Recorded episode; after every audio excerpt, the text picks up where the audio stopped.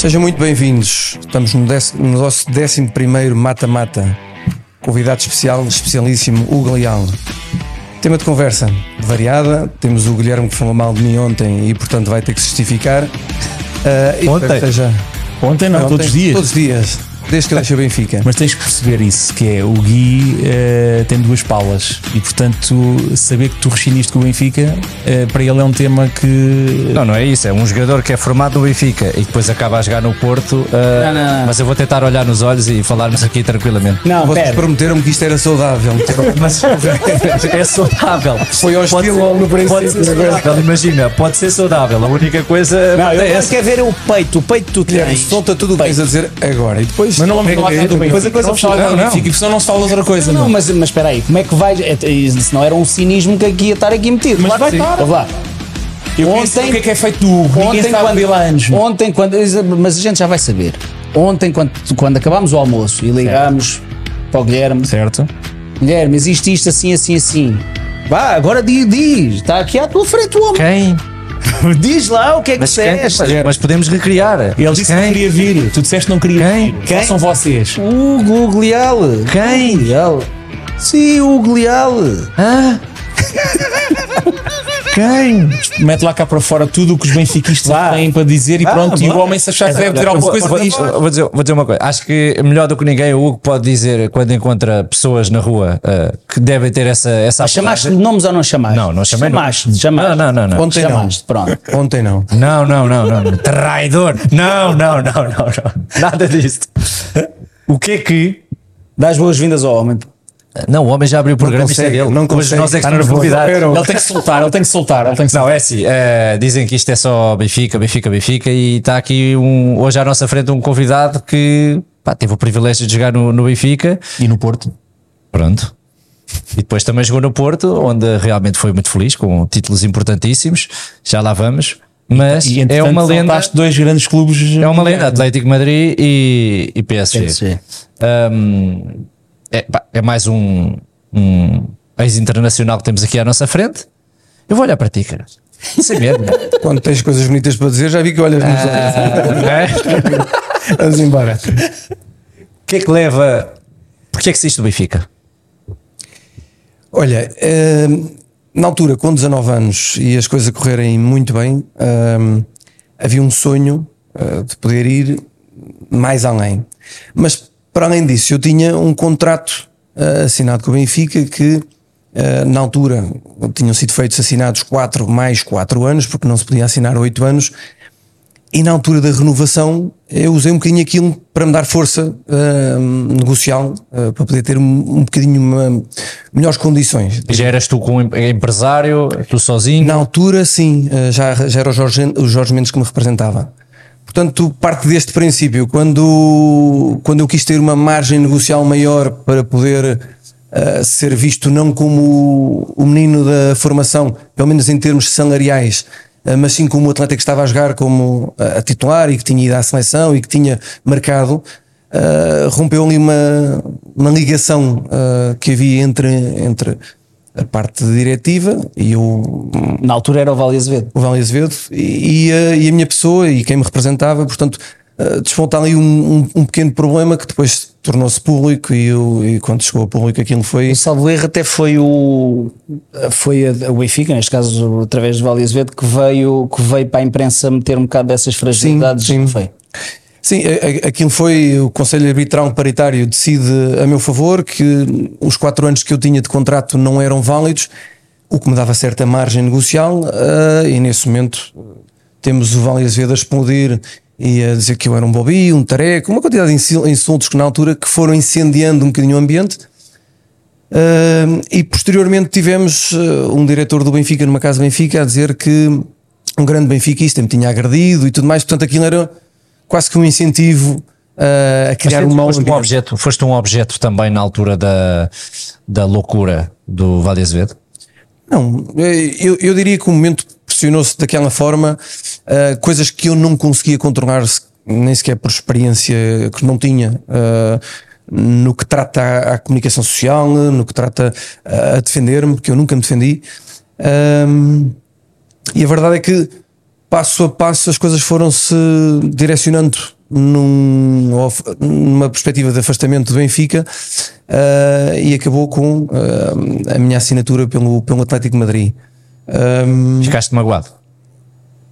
Não, eu, eu, sabes que eu não me arrependo de nada na vida, ou seja, uh, posso ter tido más decisões ou piores decisões, mas como todas elas foram muito ponderadas, eu acho que Uh, naturalmente gostaria de ter uh, saído de outra forma, uh, porque não haveria necessidade disto acontecer, mas inclusive depois de ter rescindido contrato e de me ter sido dado razão por parte da FIFA, eu estive sentado à mesa com o Benfica para negociar o não haver problemas.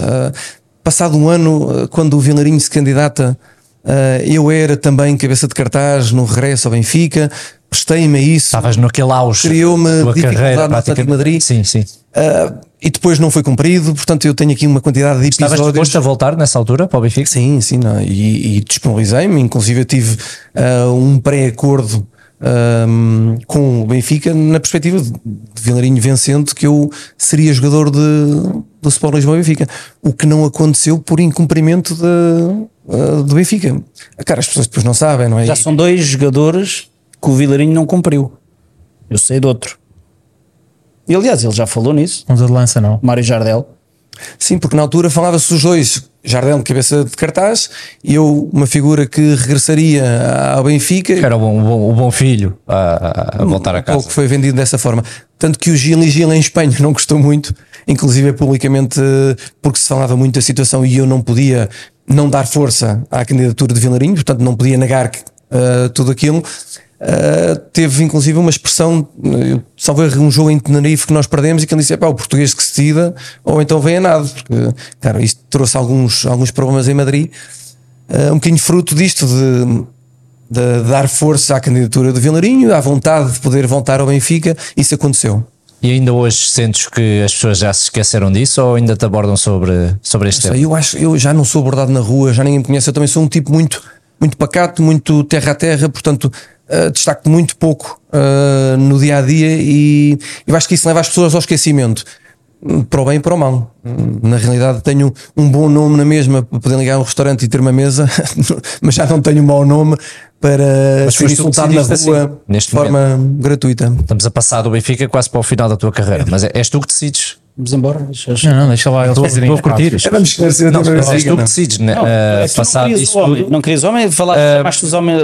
Mas é assim, Bruno, eu já estou habituado a estar calado quando vocês são os dois sempre a falar. Mas deixa-me só. Não, não, não. Eu calmo a seguir e depois falo. Não, bora, bora. Eu não quero ser problema aqui. Atenção. Vamos lá, uma coisa, Hugo. Tu, não, tu decides ter essa vida pacata, mas não é por nada. ou seja, uma decisão tua não era porque tinhas assim. tomado uma decisão na altura que magoou certos, uh, alguns adeptos do Benfica, etc, etc, etc. Nada disso, ou seja, tens uma vida super eu, tranquila. Eu creio, eu creio que comecei a ser um bocadinho mais resguardado no pós uh, sair do Benfica, porque eu lembro na altura eu estava sempre disponível para a TV 7 dias, para, para a gente, para qualquer coisa que me quisessem fazer uh, ou, ou ter de qualquer campanha, de, de, uma entrevista, eu sempre fui um tipo muito disponível. Uh, uhum. Eram os amigos que eram jornalistas e eu, se isto é bom para ti, na tua posição de jornalista, ok, vamos lá, fazemos.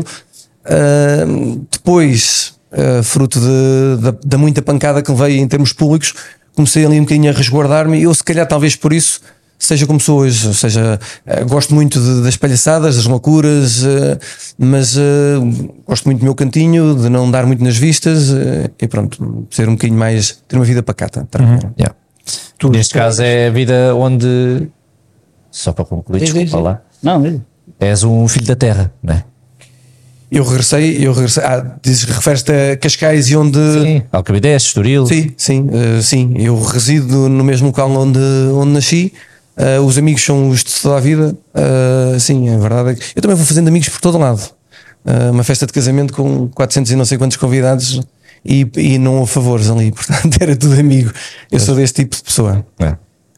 Olha, se calhar fazíamos aqui um enquadramento de como é que o Hugo apareceu, porque o Gui não faz ideia do que é que foi o fenómeno do Leal quando entrou no Benfica, não é? O foi o, o jogador mais jovem a estrear-se pela equipa principal do Benfica com 16 anos, não é? Uhum. Um, e logo no primeiro, na primeira vez é chamado uma ou duas vezes à equipa principal? Eh, Ou entras em um ou dois jogos? É uma história- seguinte é Sim. que começas a ser. Eu joguei dois jogos no- na primeira época. Uh, Foi o Sonas, o não, era o Manel José. Ainda foi com, com o Manel, Manel José. José, quando estreias. Quando estreio. No ano seguinte, eu tenho a ideia de ter feito três ou quatro jogos, mas já estava cedido ao Alverca. Havia uma, uma parceria com, com o Alverca. Eu tinha idade júnior, mas pareceu fazer sentido eu poder estar a competir com gente mais velha. Uh, integrei a equipa do Alverca na segunda divisão. Foi um ano em que subimos divisão. Foi um ano para mim fantástico porque joguei com frequência. Uh, fui desafiado a aquelas manhas do- dos mais velhos e de uma segunda divisão que não era já, já de si fácil.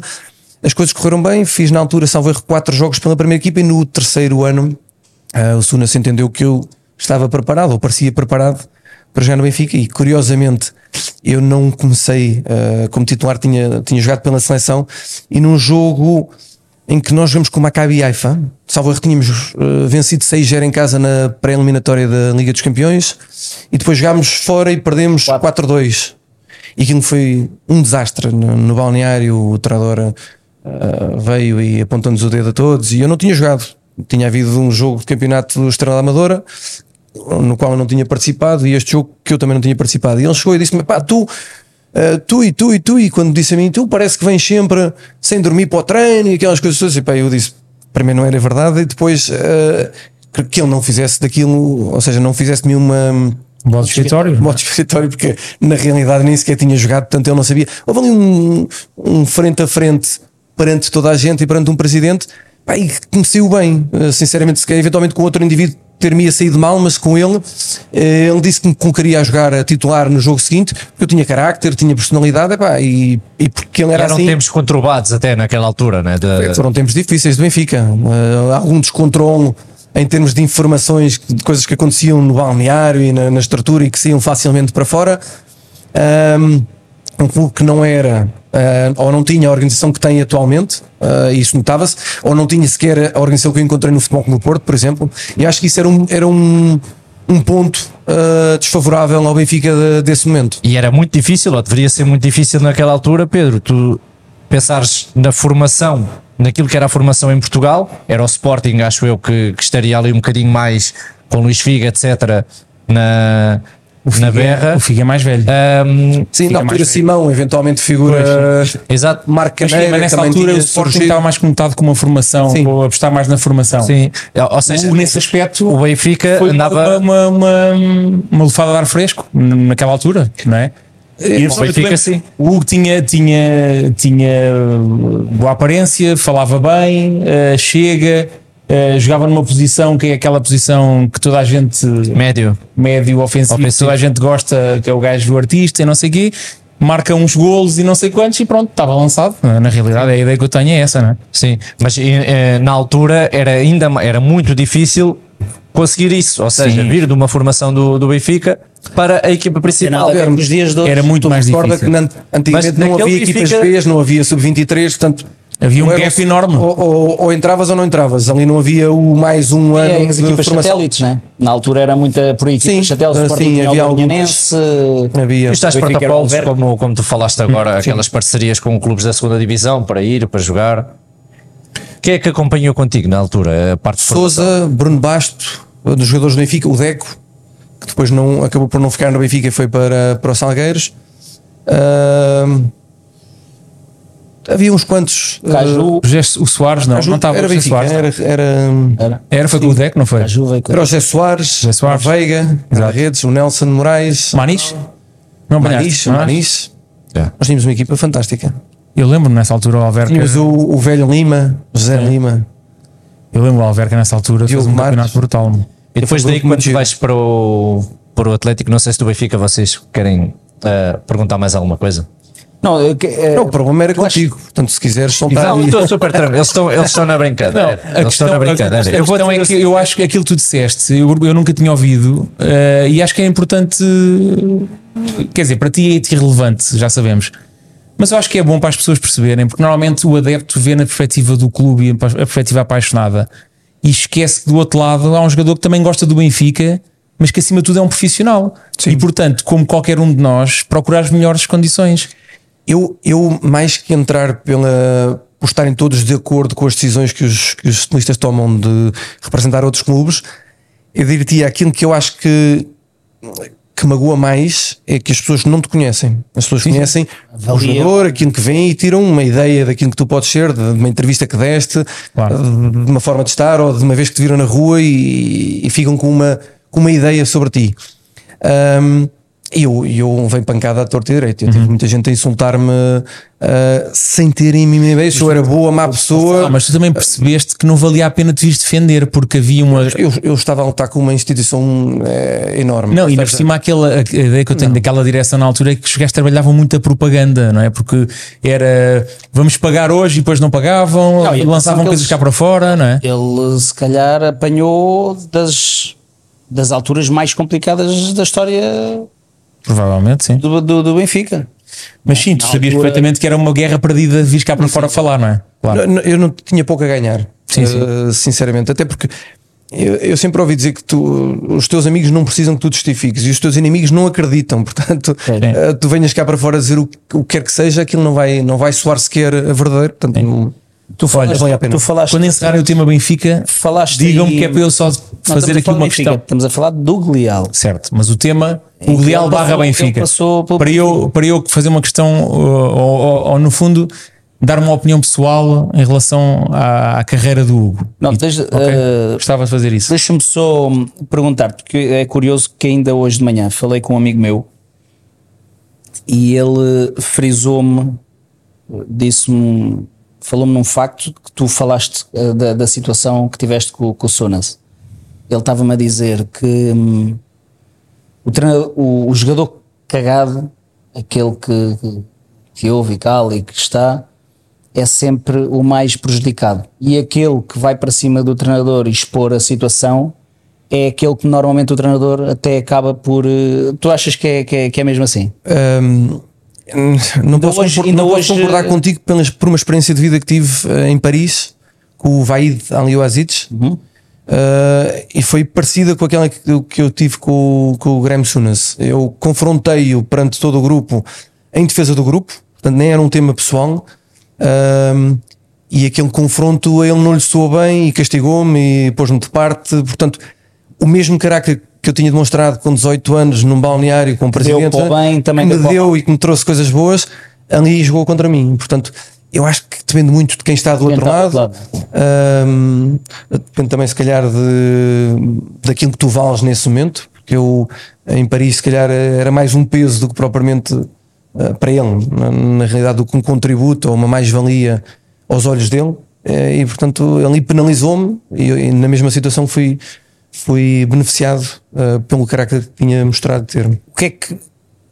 O que é que um miúdo de 16 anos, em pleno estádio da luz, velhinho estádio da luz, o que é que passa pela cabeça de um miúdo? Estamos a falar de um miúdo de 16 anos, é? estamos a falar de um miúdo de 16 anos que, que chega à equipa principal do Benfica. E eu não sei se jogaste perante 30 mil, 50 mil, 70 mil, 80 mil, não sei, mas o que é que passa na, na, na cabeça? Tu, tu, naquele momento, tu dizes cheguei ao house e quero estar aqui o resto da minha vida, ou Olha, eu. estás a arrepiar todo. Está frio na sala. Não, estou-me a arrepiar porque eu, eu vivo o momento, mesmo quando o recordo, com, com intensidade. Eh, Eu tinha sido convocado um mês antes, uh, salvo erro, um jogo contra os Salgueiros, eh, e na na- no dia do jogo disseram-me: o que tu não vais poder jogar porque não és profissional de futebol. Eu não tinha um contrato profissional. É. Uh, este momento permitiu-me a mim uh, poder começar a oferir uma verba superior, porque tiveram que me fazer um contrato profissional no Benfica. Uh, e passado um mês e pouco, eu estava a ver o mesmo que já tinha vivido no mês anterior, que era um estágio com aquelas figuras todas que eu, que eu adorava. Um, e, e de repente já estava a repetir, portanto já não era novidade. Aquele, aquele nervoso miudinho já tinha desaparecido porque já era, já estava a repetir. No dia do jogo, eu acho que me sentia tão bem preparado. Eu, eh, entre a ignorância e a inocência e a, e a irresponsabilidade de um miúdo de 16 anos e a confiança, a autoestima que, que eu sentia e tinha naquele, naquele momento, acho que me fizeram viver o momento da forma correta, que foi não estava nervoso o suficiente como para aquilo me, me prejudicasse o momento uh, e estava responsável o suficiente para entrar com o compromisso de cumprir e não estar focado, uh, estar focado na tarefa e não no, no público, naquilo que me rodeava. Agora, recordo cada momento desse, desse dia. Um, recordo o Marinho ter sido o jogador que substituí, ter tido uma ocasião de golo. Um, recordo praticamente tudo mas senti-me preparado. Acho que é um dos. Lembras-te do, do, dos aplausos do, do público? Lembro-me, lembro. E aí eu acho que depois. Uh, e tive muita sorte, atenção, quando falo que a imprensa, depois deste processo, me penalizou muito. Também tinha sido denunciado até esse dia, porque. Uh, eu sinto que em Portugal, quem está associado a Benfica, naturalmente é colocado num patamar diferente no imediato. Uh, e se calhar de uma forma desprotegida, porque é-lhe cobrado muito mais rápido, é-lhe exigido muito mais, porque já está nesse patamar. Eventualmente Sporting e Futebol Clube Porto tem que ter, ou leva mais algum tempo, não sei se por políticas uh, dos próprios clubes ou se porque têm menos saída em termos de comerciais. A verdade é que uh, parece-me acontecer isto e eu beneficiei disso. Eu recordo ter tido jogos onde a minha prestação foram, foi normal e ter tido o destaque, parecia que tinha sido o melhor jogador em campo e ter sido levado em braços muitas vezes, uh, quase que numa campanha favorável àquilo que era uh, a jovem estrela do Benfica. Portanto, sim, senti isso.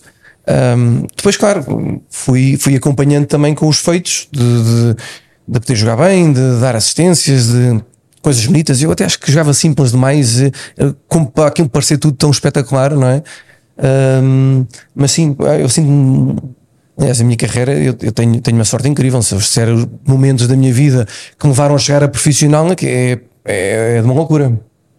Podes dizer, se quiseres. pequenos, pequenos pontos.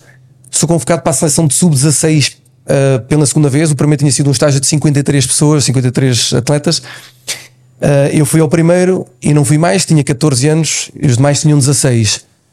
Estou na escola, tinha faltado uma aula de francês, vejam bem. Uh, minha mãe entra na escola com o diretor de turma, eu pensei que aquilo era para, para me crucificar, e na realidade era porque um atleta do futebol do Porto se tinha lesionado na véspera e viajava, a equipa viajava no dia seguinte.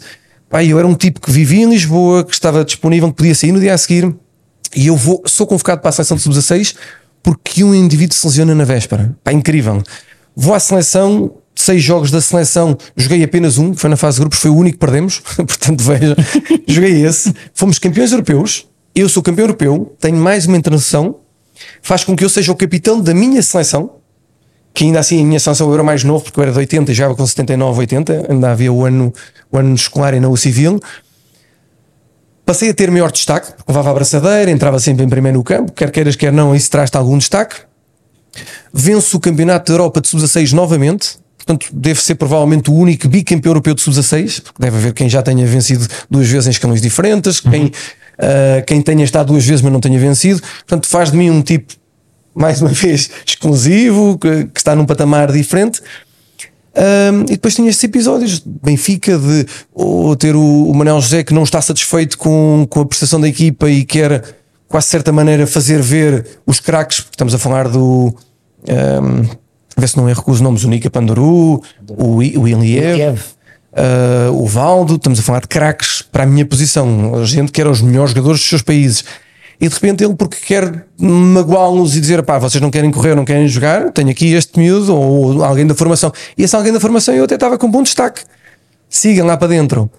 Jogo pelo Benfica, o jogador mais novo da história. Portanto, vejam, há uma quantidade de sucessos uh, que ocorrem fruto de momentos de sorte que depois eu digo que são compensados com o trabalho, a dedicação, uma coisa. Porque eu fui apontado muita coisa de, de, tipo que ah, não, não gostava muito de treinar. Não, não, eu gostava muito de treinar. Eu era daqueles, se calhar não era o que mais corria, mas eu, para mim dava um gozo tremendo.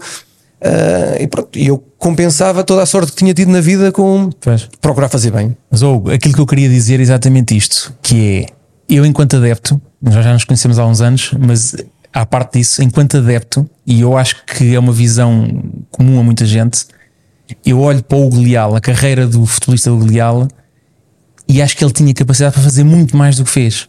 Tu, se calhar, tu próprio poderás eventualmente pensar isso. Mas Sim, que as lesões, eu, eu vou, as lesões de... Não, não foram as lesões. Vou, antes não foram as lesões. De, de, as lesões vou pegar nesta âncora. Liguei a um amigo meu e disse: pá, amanhã vou, vou estar com o Leal. E ele só se vira, ei, benfiquista. Que ele, claro, então este gajo não fala com mais ninguém. E era assim, Eu acho que nós somos as exceções, meu. tu não imaginas o jogador que ele era e que podia ter sido. E eu assim, mas estás a falar de quê? Há assim um bocado à semelhança de um Dani, por exemplo, até já tínhamos falado disso ontem, e ele esquece.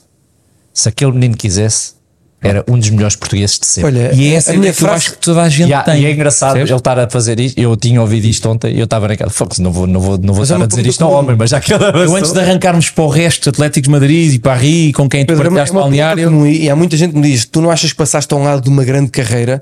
As pessoas não avaliam aquilo que os clubes onde joguei. Cara, eu aos 24 anos já estava numa perspectiva descendente, não é? Ou seja, eu entendo isso. Ahm, eu eu digo-vos, respondo-vos de duas maneiras. Primeiro, eu, as decisões que fui tomando na, na minha vida têm muito a ver com, a- com aquilo que eu queria para mim, para a minha família, para com quem estava, aquilo que me fazia realmente feliz.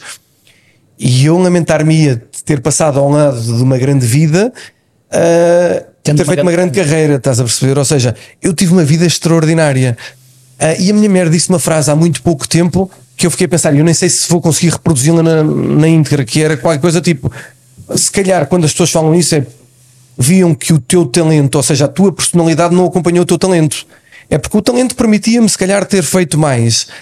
A minha personalidade, se calhar, eu alcancei todos os objetivos que quis no futebol, todos. O ser internacional lá era um dos objetivos, o ter jogado no Benfica. Portanto, ah, eu não tenho nada que não tenha conseguido. Mas depois tu dizes, tu trocavas ter estado mais tempo em Paris e ter ficado a ganhar mais dinheiro, se calhar hoje estava confortável financeiramente na vida e não tinha que trabalhar e tudo mais, porque tinha ficado. Eu não trocava nada, nada. Eu não. Eu joguei no Braga e não joguei no, no, no São Petersburgo, que era na altura, com contratos. Eh, Chegaste a totalmente uma altura em que estavas-te a cagar para o futebol? Não, eu acho que nisso sempre fui muito respeitoso para, para com a profissão, para com o, mais que a profissão, eu acho que era com, com o jogo em si ah, e com os grupos. Eu sempre fui um tipo de grupo que era. ah, eu sempre me disponibilizei para jogar lesionado, porque entendia que ah, muitas vezes era visto pelos demais como alguém que podia trazer mais qualquer coisa e eu disponibilizava-me e isso penalizou muito a minha carreira porque eu fiz jogos lastimáveis, horríveis, porque não aguentava, doía-me os pés e infiltrações. Uh, e filmo muitas vezes pelo grupo, não pela perspectiva de somar jogos, porque eu não tinha sequer, a não ser no Porto, que tinha objetivos que era remunerado por cada jogo que fazia, tudo o resto era jogava ou não jogava, e aquilo penalizava a minha a imagem, no entanto, eu achava que aquilo era que eu tinha que fazer aquilo pelo grupo. Uh, e filmos demasiadas vezes. Uh, agora, não, não, não sinto que tenha faltado nunca ao respeito àquilo que era o que me estavam a dar. Era a oportunidade de fazer uma carreira ou de ter uma vida profissional extraordinária, a trabalhar ao ar livre, a correr atrás de uma bola, não é? Meio maluco, mas com algum critério, porque isso, malta profissional sabe mais ou menos o que faz. E eu gostava, era um apaixonado por aquele tipo de, de vida. Um, no entanto, eu acho que depois há esforços que era, era importante ter feito para que continuasse, que a mim não mereciam a pena uh, o ter deixado a família ligeiramente de lado ou ter ido sozinho viver para algum sítio não me compensava. Um, depois, a, partir de certa altura, o dinheiro nunca, nunca mexeu com o processo, foi, foi sempre mais os sonhos. Naturalmente, claro, eu saio do Benfica para o Atlético Madrid e eu vou ganhar bom dinheiro. Uh, isso mexe contigo quando tens 19 anos. Mas há uma perspectiva que é, vais para o Atlético Madrid, e eu disse, e a malta no Atlético Madrid ficou furiosa comigo, que era, eu sentia aquilo como um trampolim para poder fazer com 19 anos uma ótima carreira, um ótimo estágio para poder ainda ambicionar mais qualquer coisa, um salto diferente. Claro que eles ficam ofendidos porque para eles, naturalmente, e todos, quando é o vês a perspectiva clu- clubística, todos são o topo, não é? O Benfica é o topo, Claro, o claro. Atlético de Madrid é o topo, o Paris Saint-Germain é o topo. a, a- a preferir uma, uma frase que exatamente não há muito tempo um jogador disse no Benfica quando veio do- da, da, da Argentina para cá e eu lembro-me como é que a malta ficou, mas depois aquilo que mostrava em campo, ok, amigo, bora lá, jogas como ao caraças. Mas depois chega o dia, o dia em que sai, que é o fim do mundo para, para aqueles adeptos, portanto acaba por ser um bocadinho isso. Vocês são muitas vezes eh, vítimas da vossa honestidade também, não é? Na, naquela altura. eu, eu, eu sempre fui um tipo que procurei dizer as verdades e, e estar bem eh, neste registro. Naturalmente, há coisas que tu não podes dizer. Não podes. Porque uma coisa é mentir, outra é ocultar. E se puderes ocultar algumas que não que possam não ferir eh, os fanáticos, por exemplo, Eu acho que sim, acho que é, é bom em defesa de- da maioria dos jogadores porque aquilo marca, não é? E marca e depois as pessoas estão a avaliá-los, a avaliar a sua prestação, a prestação desportiva, muitas vezes com base numa entrevista que deram, porque já não gostam dele. Então ele tem que fazer muito mais que os outros para que eh, o rendimento dele tenha sido valorizado. Isso acontece com N jogadores que, que são quase massacrados já, já com o anúncio do seu nome eh, no, no 11 titular, não é? E tu na altura em Espanha sentiste essa. que muitos portugueses jogam lá dizem que é o, a tal.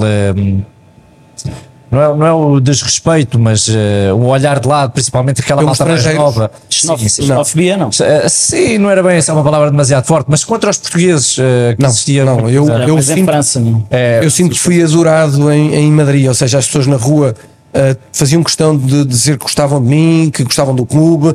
É muito a mentalidade de- do Atlético de Madrid. Uh, Real Madrid, se calhar, já são um bocadinho mais relaxados nesse registro, registro, já estão habituados a vencer mais vezes, eventualmente. O Atlético Madrid não, gostam, os, os adeptos são fanáticos e gostam de o demonstrar quando vê na rua. Uh, foram dois anos fantásticos para mim a título pessoal foram provavelmente os dois piores anos da história do Atlético Madrid, que desce divisão e não sobe. Portanto, tive aqui este registro. No entanto, a nível individual foi, foi muito bom. Paris já foi diferente. Paris já senti. Diz-me só, Ah. como é que tu saíste para, para, para Paris?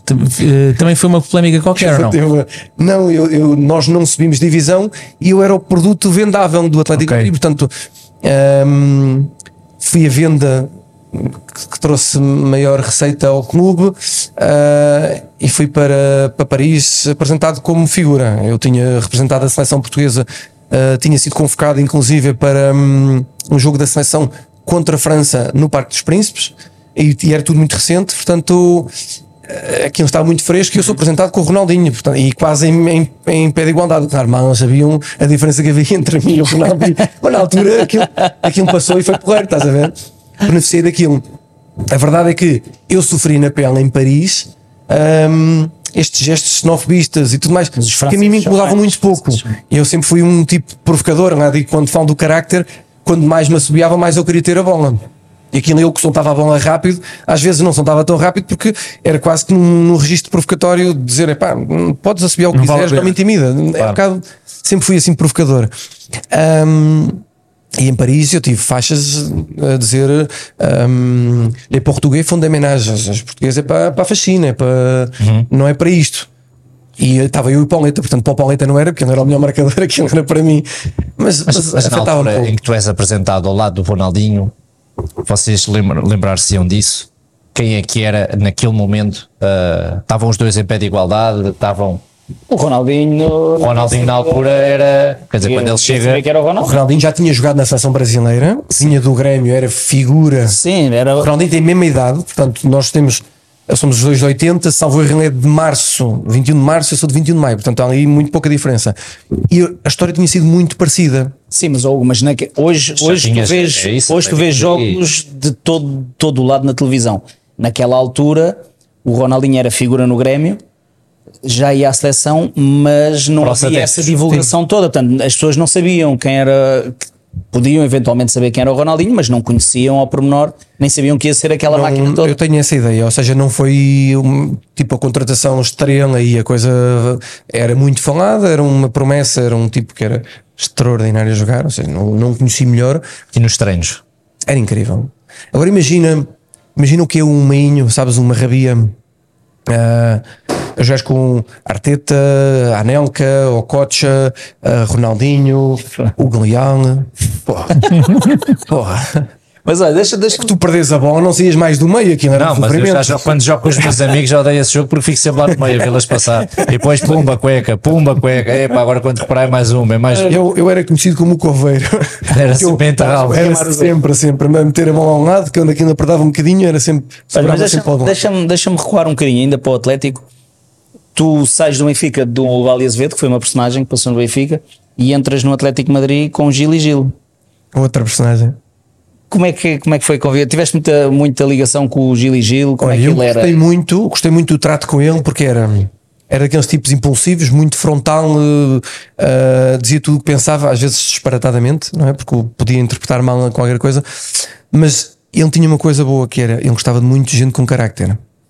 E isso para ele valia ouro. que ele e o Futre também é coisa. Ele, ele não gostava de ser confrontado diante de, de muita gente, no entanto, ele valorizava uh, as pessoas de carácter e pedia para casa depois pensar que pá, este gajo assim. uh, e, e- isso Tens assim alguma história engraçada lá no Atlético?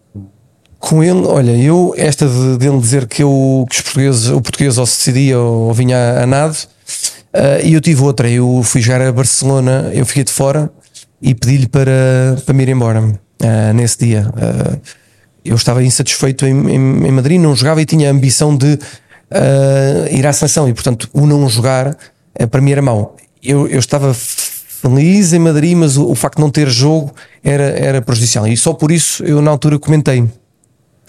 E ele foi daqueles que, não, não, tu vieste para cá, confiamos em ti e a coisa vai resultar. Ou seja, era deste. Eu tenho boas histórias com ele, apesar de todos, todas as histórias que ele tem, não é? De, tema político e, e mesmo as histórias de clube. Apanha até um momento, um momento mau, fruto de, do histórico dele, que foi a intervenção judicial no clube que uh, uh, ficou a uma, a, sob comando de, de, de um juiz e, uhum. e, e, a partir daí uh, todos os pagamentos começaram a ser certinhos, de, a tempo e horas, porque era, era o governo que pagava a coisa. Como é que é, como é, que é descer divisão com um clube como o Atlético de Madrid? É incrível, é incrível. Uh, aquela massa adepta. Aquela... Nós tínhamos um treinador que, que era o Ranieri, que uns anos mais tarde faz um, um pequeno milagre em Inglaterra, certo? Portanto, um, entras numa espiral negativa, mesmo com o talento que havia, porque era desde o Chamoto que foi para o, Real, para o, para o Milan, o Gamarra, o Ayala, uh, o Santiago Solari, o Jimmy Assamban que fez 26 ou 27 gols. Tens uma equipa que desce divisão. bem os meninos com quem ele jogou. Era uma, era uma equipa. Ele sabe lá quem é o ele não sabe, ele só, só conhece. Acho que ele sabe quem é o Jimmy Hasselbank. Mas, mas ele abriu o computador e ele vai procurar agora. Que é participar na conversa. Não, não, não é ele também não sabe escrever em inglês nem nada. Continua. 31 anos, ele também não é. mas, mas para dizer, isto entra Gamarra, numa espiral negativa e Gamarra, aquilo. O Gamarra jogava muito. Gamarra. Gamarra, meu, impressionante. Jogou no Benfica, Gamarra.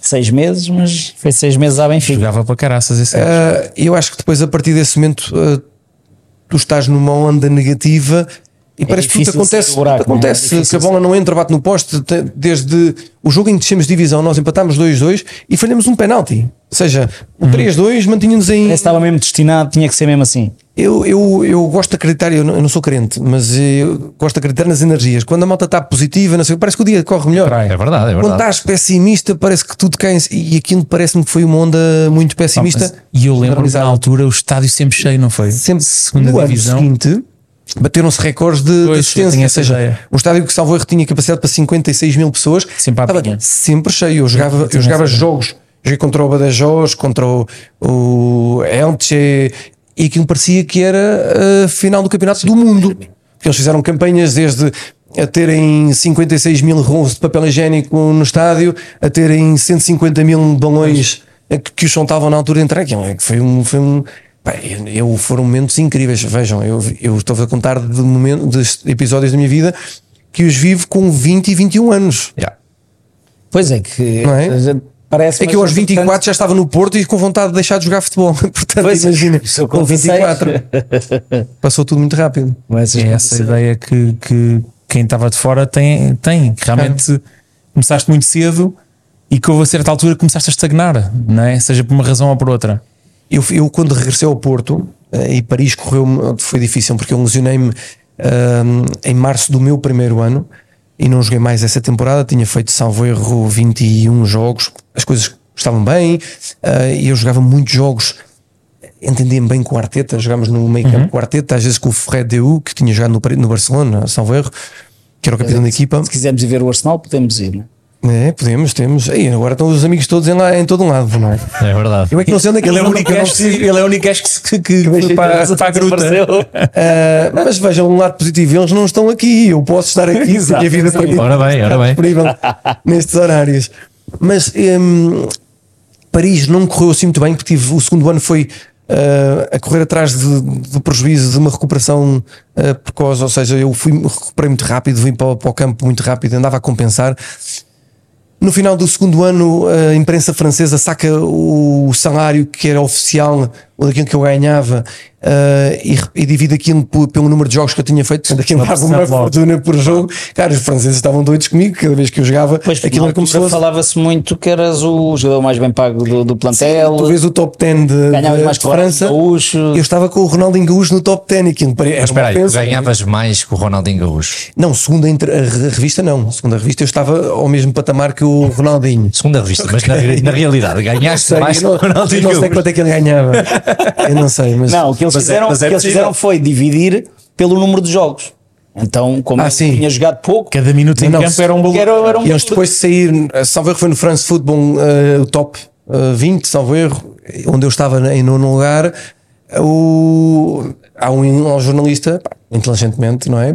Pega no, Vai sacar aquele rácio. no valor e distribui pelo número de jogos que eu tinha feito. E diz: pá, este gajo custa-nos isto por jogo. Claro, e não, não era falso até ali, não é? Claro. Isto trouxe uma campanha muito negativa. Que eu era o tal que era assobiado quando, quando o meu nome vinha na lista. Depois tive ali períodos muito bons, mesmo assim, ah, em que fui pré-selecionado pelo Scolari para vir para, para a seleção portuguesa, lesiono mas foi sempre, o meu histórico foi este, que é, nas fases boas vem sempre qualquer coisa, um pontozinho negativo. Ahm, e pronto, e então ah, deixo o Paris Saint-Germain, venho para o Futebol Clube do Porto, mal preparado, animicamente não estava ao nível de quem tinha sido campeão europeu no ano anterior e tinha ganho ali a, a Taça UEFA dois anos antes, portanto eu competir com Manis, com Pedro Mendes, o Pedro tinha saído na altura Costinha. com o Costinha, com o Diego, com... eu estava mal preparado. E portanto fiz poucos jogos, lesionei-me, Tu nem vais ao Mundial, nem vais ao Mundial de Clubes. eu não fiz nenhum Mundial nem Europeu pela seleção. Não, mas digo o Porto. O Porto nesse ano ganha, Ah, sim, fui, ganha o Mundial. Foi, foi, Foste. estive. Ok. Sim, sim. Estive. Mas tu vens para o Porto, vens para o Porto porque na altura estava, estava insustentável a, a estadia Eu na- conto-vos um episódio que, que não é público. hum, na altura, não vou dizer nomes só para não ferir eh, aqui uh, Suscetibilidades. Fui contactado por um empresário ou um, um ajudante de empresário uh, que me diz: Gostavas de voltar ao Benfica? Eu disse: Gostava. Um, isto na altura em que eu sabia que tinha que sair de Paris ou que ia sair de Paris, já estava em guerra com eles. já, estavas, já eras casado, já estavas com a tua mulher, ou já estavas. já estamos. eh, e havia vontade de voltar eh, perto de casa. Na altura contactaram-me se eu queria regressar ao Benfica e eu disse que sim. Eh, Foi-me falado e tudo de, de potenciais contratos e o, como é que seria, como é que não seria. Na altura era José Veiga, era eh, diretor ou Sim, era o. Sim. administrador, salvo erro, do Benfica. Já com o Vieira, isso já com o Vieira na presidência. Eu não recordo, tenho ideia Era o Sim, sim, Veiga, sim, foi- sim, foi tenho o ideia que Veiga tenho ideia que sim. E recordo-me ter sido dito numa segunda ou terceira conversa que, atenção, mas nada disto pode ser feito com o Jorge Mendes. Epá, eu, eu sou uma pessoa mu- muito ligada às pessoas. O Jorge já não me representava ah, oficialmente, já não tinha, tenho relação, é meu padrinho de casamento e tenho boa relação, mas não era o meu representante. Mas aquilo não me sentou bem, ou seja, uh, soa uma pirraça, soa uma. hum, Esquema. a esquema e não era uma coisa que me agradasse, ou seja, ou me queriam, ou era uma ideia de eu regressar ao Benfica e, e bem, porque podia ser útil, ou então não. E aquilo ficou por ali.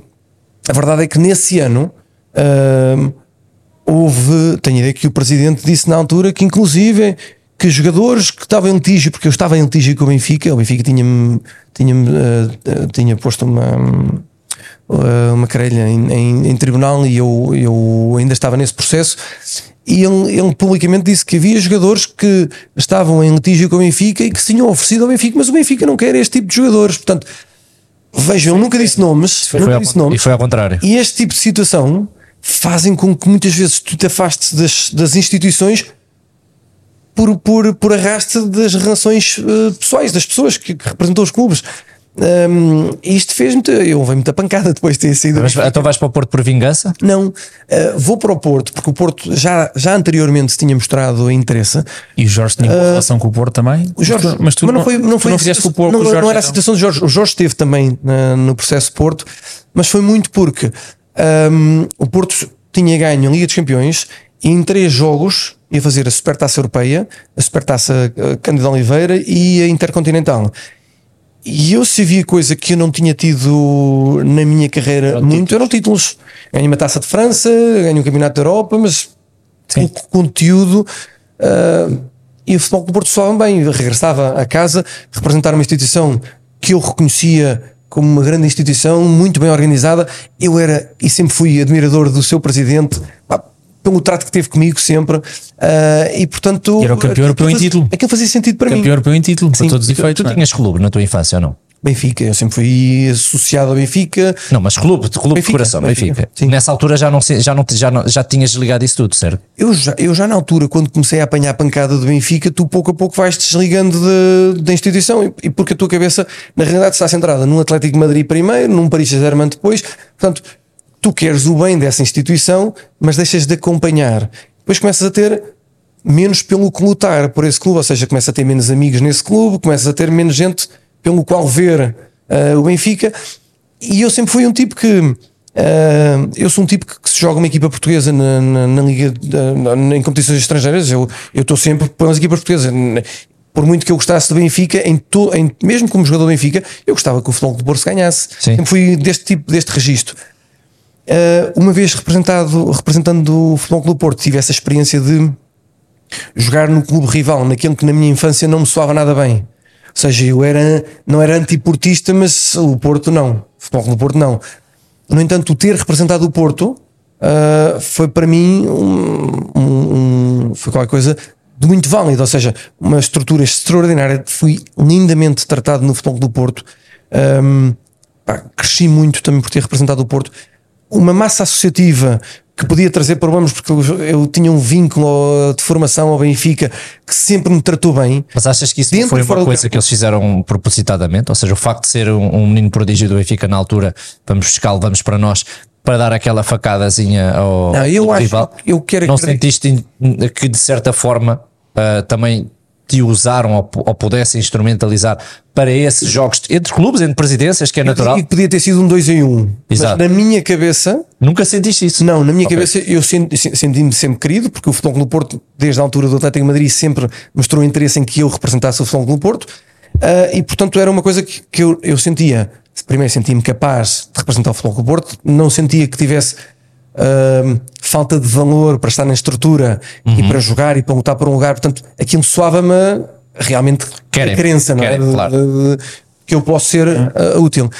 Bem, tenho história gira, que eu, eu represento o futebol do Porto, tenho proposto um contrato e a minha contraproposta, que isto não existe no futebol, foi valor abaixo daquele com um valor substancial por jogo seja, aquilo que eu queria realmente também demonstrar é, atenção, é, comigo não vão pegar por lado nenhum, porque eu não venho para o Futebol Clube Porto por dinheiro. Se eu jogar bem, recebo bom dinheiro. Se eu não jogar, olha, tudo bem, tenho uma, sentias uma base. Capaz, capaz para jogar? Sim, uh... sim, eu achava que sim. Pois. Eu, eu perdi peso, preparei-me bem, fiz uma boa pré-época. Aliás, fiz uma tão boa pré-época em Paris, porque estava afastado da outra equipa, tornava à parte com um preparador físico, que aquilo eram umas costas porreiras que claro. estavam. Portanto, eu vinha bem preparado para, para iniciar uma pré-época com, com o futebol do Porto. Entro no futebol do Porto também, dois dias depois do Del Neri ser destituído, hum. de entrada do Vítor Fernandes, portanto, um bocadinho atribulado este momento. Joga a Supertaça, primeiro jogo com a camisola do futebol do Porto contra o Benfica Uh, o Futebol Clube Porto vence por 1 a 0. Uh, sai o meu primeiro título em, em Portugal. Depois temos a Intercontinental, onde também. Um, su, desculpem, Supertaça Europeia, onde também joguei. Uh, perdemos com o Valência 2-1, salvo erro. Um, e pronto, e na, naquela primeira fase. Tu não deixavas bem, de ser um miúdo, bem, tinhas para aí 24, 24 anos. anos. sim, mas já com muita coisa vivida, não é? Como é, que, já tinha, e, e, eh, como é que tu sentias esses jogos no Porto contra o Benfica? Neste caso, logo o teu primeiro jogo ser uma final contra o Benfica? Não tive, eu, eu se há coisa que eu acho que. Mas está, durante, disse, falar durante a semana, logo. A confiança que eu tinha no meu jogo, na minha maneira de estar, dava-me um bem-estar porreiro para jogar um, no Estádio Nacional, nas, nas seleções de sub-16, com 300 pessoas a ver, ou jogar perante 80 mil pessoas, soava-me igual, ou seja, uh, não me trazia uma pressão acrescida. Uh, e isso, jogar com o Benfica ou jogar com outra equipa, soava-me parecido. Naturalmente não é o mesmo, não é? Uh, tu tens uma entrada em estádio onde te subiam, se calhar noutras não tens. Só que isso também me dava um certo gozo, eu, eu admito. Eu fiz um jogo, lembro-me pelo Trofense no Estádio da Luz, uh, em que nós empatámos 2-2 no ano em que o Trofense deste divisão, onde descemos divisão, uh, e no final do jogo eu fui aplaudido. E eu era assobiado em cada momento. Foi dos primeiros jogos que meu filho, aliás, foi o único jogo, acho eu, que o meu filho me foi ver jogar ao Estado da Luz. E o meu filho perguntava à, à minha mulher: "Oh, Mãe, porquê que assobia o pai? Ou seja, ele não percebia, não lhe fazia sentido porque é que eu, cada vez que ficava na bola, era assobiado. Ah, e aquilo correu bem o jogo, dei duas assistências, empatámos dois igual. E no final, eu acho que um bocadinho na vingança, aí sim senti que foi um bocadinho. Estavas mais não por beneficiar a mim, foi por vingança para os jogadores do Benfica ah, sentirem que se calhar vocês não merecem estar aqui. Era, eu fui aplaudido e não sei quanto. Aconteceu no Atlético de Madrid. A malta ah, chamava pelo Simeone quando nós não jogámos bem. Era para nos fazer ver que nós não prestámos, que os bons eram os que tinham estado antes. Claro. Tem ali o Benfica foi um bocadinho. Esse momento acho que valorizou um bocadinho da forma como eu estava perante o Assobio. Quais é que foram as, as principais diferenças que encontraste quando chegaste ao Porto, aquilo que era o que tinha sido a tua vivência no Benfica? A organização. Porra, A organização. diferente. Ele teve no Benfica na fase provavelmente da história. Sim. E o Porto O meu- tinha sido campeão europeu, não é? Quer dizer, Atenção, eu, eu, eu atualmente não acompanho futebol profissional, mas é claro que o Benfica não tem nada a ver em termos de organização, em termos de, de estrutura, com aquela que tinha no meu tempo. Ah, se o comparar ao, ao Futebol Clube Porto desse momento, o Futebol Clube Porto dava 10 a 0 em termos de organização, desde o jogador que chegava e tinha alguém que ah, o acompanhava em todo momento. Ah, sim, eh, tinha gente que na imprensa controlava a informação ao ponto de não fazerem subir este, este miúdo na, na moral, não é? Na- na- no, crescente para que ele não saia, não tire os pés do chão e que isto pareça que seja o, já, já está tudo feito. E Portanto, o controle, existia o controle, sair à noite, isto, aquilo. existia, por exemplo, esse tipo Mas isso é a própria isso tem, a sociedade. ver com, é? isso tem a ver com a cultura. Isso é a eh, sociedade, é a cultura. portista, não é? Não é só eh, o do futebol no Porto, mas também os adeptos que, que te têm um bocadinho como, pá, atenção, que vieste aqui para jogar à bola, não sei quantos, são os primeiros que convidam uma cerveja, mas aqui O que é está. engraçado no Porto é que Mas o Benfica também acho que também existia um bocadinho isso. no Porto é engraçado porque no dia a seguir de manhã tu vais, chegas ao, ao Já na altura ao estádio já- para treinar, tens tens o presidente à porta, tens o, o presidente à porta do balneário a perguntar-te se a noite foi boa e não sei o quê. Aconteceu uma vez eh, ter tido folga no, no Benfica, ter ido ao Porto, sair à noite. Fui a convite de uns amigos ahm, e lembro-me perfeitamente que eu eram três e meia da tarde no dia a seguir, tinha um- uma chamada do Shell a dizer Hugo. É verdade que tu estás no, no, no Porto e que saíste até tal hora e não sei quanto e não sei o que mais? E disse, é, tinha o relatório todo. Portanto, a malta no Porto tinha, tinha já o hábito de, deste de contribuir com, com informação. Yeah. E eram benfiquistas, mas Exato. eh, Claro. esse Olha, tu depois, aquilo no Porto acaba por não correr bem e sais, vais para o para a académica. para a académica. E eu conto-vos como é que eu vou para a era académica. para Nós jogámos a Intercontinental, eu não joguei, não entrei em jogo. Aquilo trouxe-me algum desgosto, sinceramente. Eu não estava a jogar tanto como queria e tive uma conversa com o presidente na altura, a pedir-lhe se me libertava. Ah, e ele, uma vez mais, parecido com, com o tema Gil e Gil, disse-me: pá, você é uma aposta pessoal, pá, eu gosto muito de si, você tem, um, tem tido um compromisso com o clube ah, extraordinário, pá, não- disse, pá, mas eu não tenho jogado, isto não. A verdade é que nós fizemos dois jogos em janeiro, eu, eu sou a primeira substituição, portanto estava no banco, salvo erro, ah, não sei se foi em Leiria, se foi Marítimo, houve qualquer coisa, eu joguei, entrei, ainda assim não me soava, hum, aquilo não parecia que fosse. hum, Sustentado. não estava bem, eu não Sim. estava bem. A minha mulher grávida, na altura, a ver no Porto, com alguma dificuldade de nos adaptarmos à- ao Porto, cidade. Hum, e o Nel Vingada, que é amigo de família, tinha dito eh, aos meus pais: pá, o Hugo dava-me era jeito na académica, que ele tinha pegado na académica, a académica estava em último lugar no campeonato, hum, e aquilo soube bem, soube bem. Ou seja, deixar o primeiro para ir para, para o último não é uma decisão que, que- que possam ou que todos possam tomar, não é? Eh, Eu lembro-me na altura, inclusive, muita gente disse que eu estava acomodado e tudo mais, que eh, e o Mourinho veio-me defender, disse na altura que não é uma decisão de jogador acomodado. O jogador acomodado é aquele que ficaria no Porto a ganhar o seu salário e que estava até fechar o contrato, estava ali. E, e a verdade é que foi esta. Eu, eu fui um bocadinho reativar a minha paixão pelo futebol. Ahm, estava mais próximo de casa. O Nel Vingado tinha-me dito: "Epá, depois dos jogos nós temos folgas, portanto eu poderia vir a Lisboa até terça-feira que treinámos à tarde. E aquilo despertou qualquer coisa. Nós na Academia fizemos uma campanha extraordinária, tivemos 12 jogos sem perder, salvámos-nos de descer divisão. E depois opto por ir para Braga, porque tinha ou não o, o Josualdo Ferreira, de quem eu gostava, que tinha uma equipa que jogava extraordinariamente bem uh, e aquilo entusiasmava-me. Josualdo que estava no Benfica, não é? Sim. Fui para Braga. Tem que enquadrar aqui e sabes que. Não, eu falo muito, para vocês falem, por favor. Mais um, Não, não. mais um jogador a falar do Josualdo Ferreira. É, tivemos- já, já, jogador- já vamos ao a falar do. Josualdo Ferreira. Deixa estar, já, já, vamos Já ao vou, já vou ao Jesus se quiser. Não, Mas, não, não, mas diz, Gosto muito. Diz-me diz só uma coisa: quando tu, quando tu chegas ao Porto, que é o ano a seguir ao- a, eles sagrarem campeões europeus, ainda se sentia o, aquele efeito Mourinho? Que, eh, ainda havia ali. Eu, aquele- sabes qual é o efeito Mourinho que eu senti? Foi a ausência do Mourinho, ou seja, foi. O vazio que ficou. vou dar um exemplo. O Vítor Fernandes, em determinada altura, uh, quis acabar com uh, uh, o Santos Mista e a Coca-Cola ao lanche às 5 e meia ou 6 da tarde, quando tínhamos jogo às 9 da noite. E transmite uh, ao médico uh, que não quer que isto aconteça. O médico, naturalmente, foi falar com, com os jogadores e o Jorge Costa uh, disse: foi falar com, com o treinador e disse: Mister, veja. Nós nos últimos dois anos bebemos sempre Coca-Cola e tostas mistas uh, ao lanche. Você acha mesmo que é aquilo que faz a diferença na.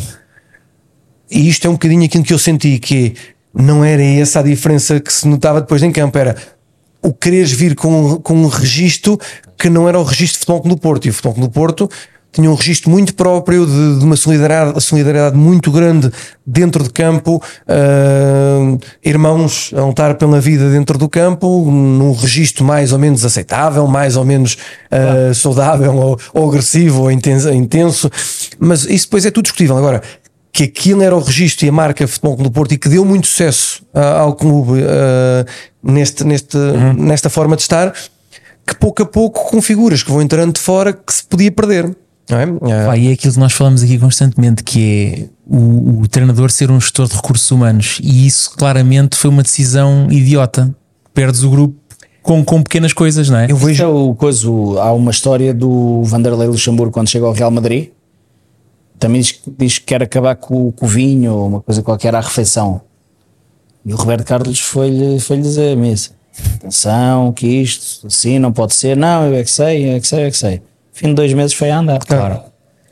Epá, Eu- e é o que tu dizes que opinião- a resposta de Jorge Costa acho que era melhor, era impossível. im- impossível. Ou seja, ele esteve muito bem porque ele, ele, ele disse: Mister, você acha mesmo que por causa de Santos e Coca-Cola? Quer dizer, ganhámos tudo o que havia para ganhar.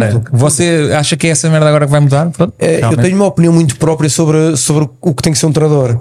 Ele, ele pode dominar todos os conceitos, eh, eh, ele só não tem que trazer ele os problemas ao, ao grupo.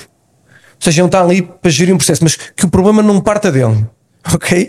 Às vezes tens, que, tens que engolir em seco, tens que fingir que não viste Mas acho que às e é tens que tratar os problemas quando eles surgem. É, um- é que uma ter questão de ego, ele próprio ele quer deixar um cunho pessoal, mas às vezes da forma errada. Uh, eu, eu, eu vivi com muita gente que entrou em clubes e tinha muito para trazer, para dar de novo e, e se calhar uh, com valias, e, e- e inteligentemente não quiseram sequer colocar em prática porque achavam que podia destoar e podia prejudicar aquilo que já estava a existir.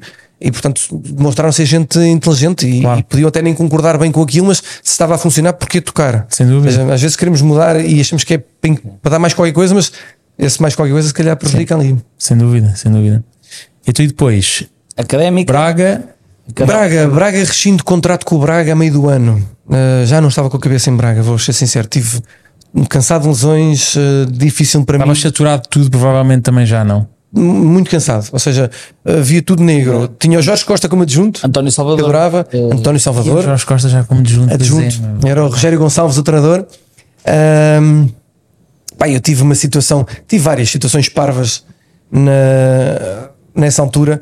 Eu, eu lesionei-me, uh, salvo erro, já com o Az Alkmaar.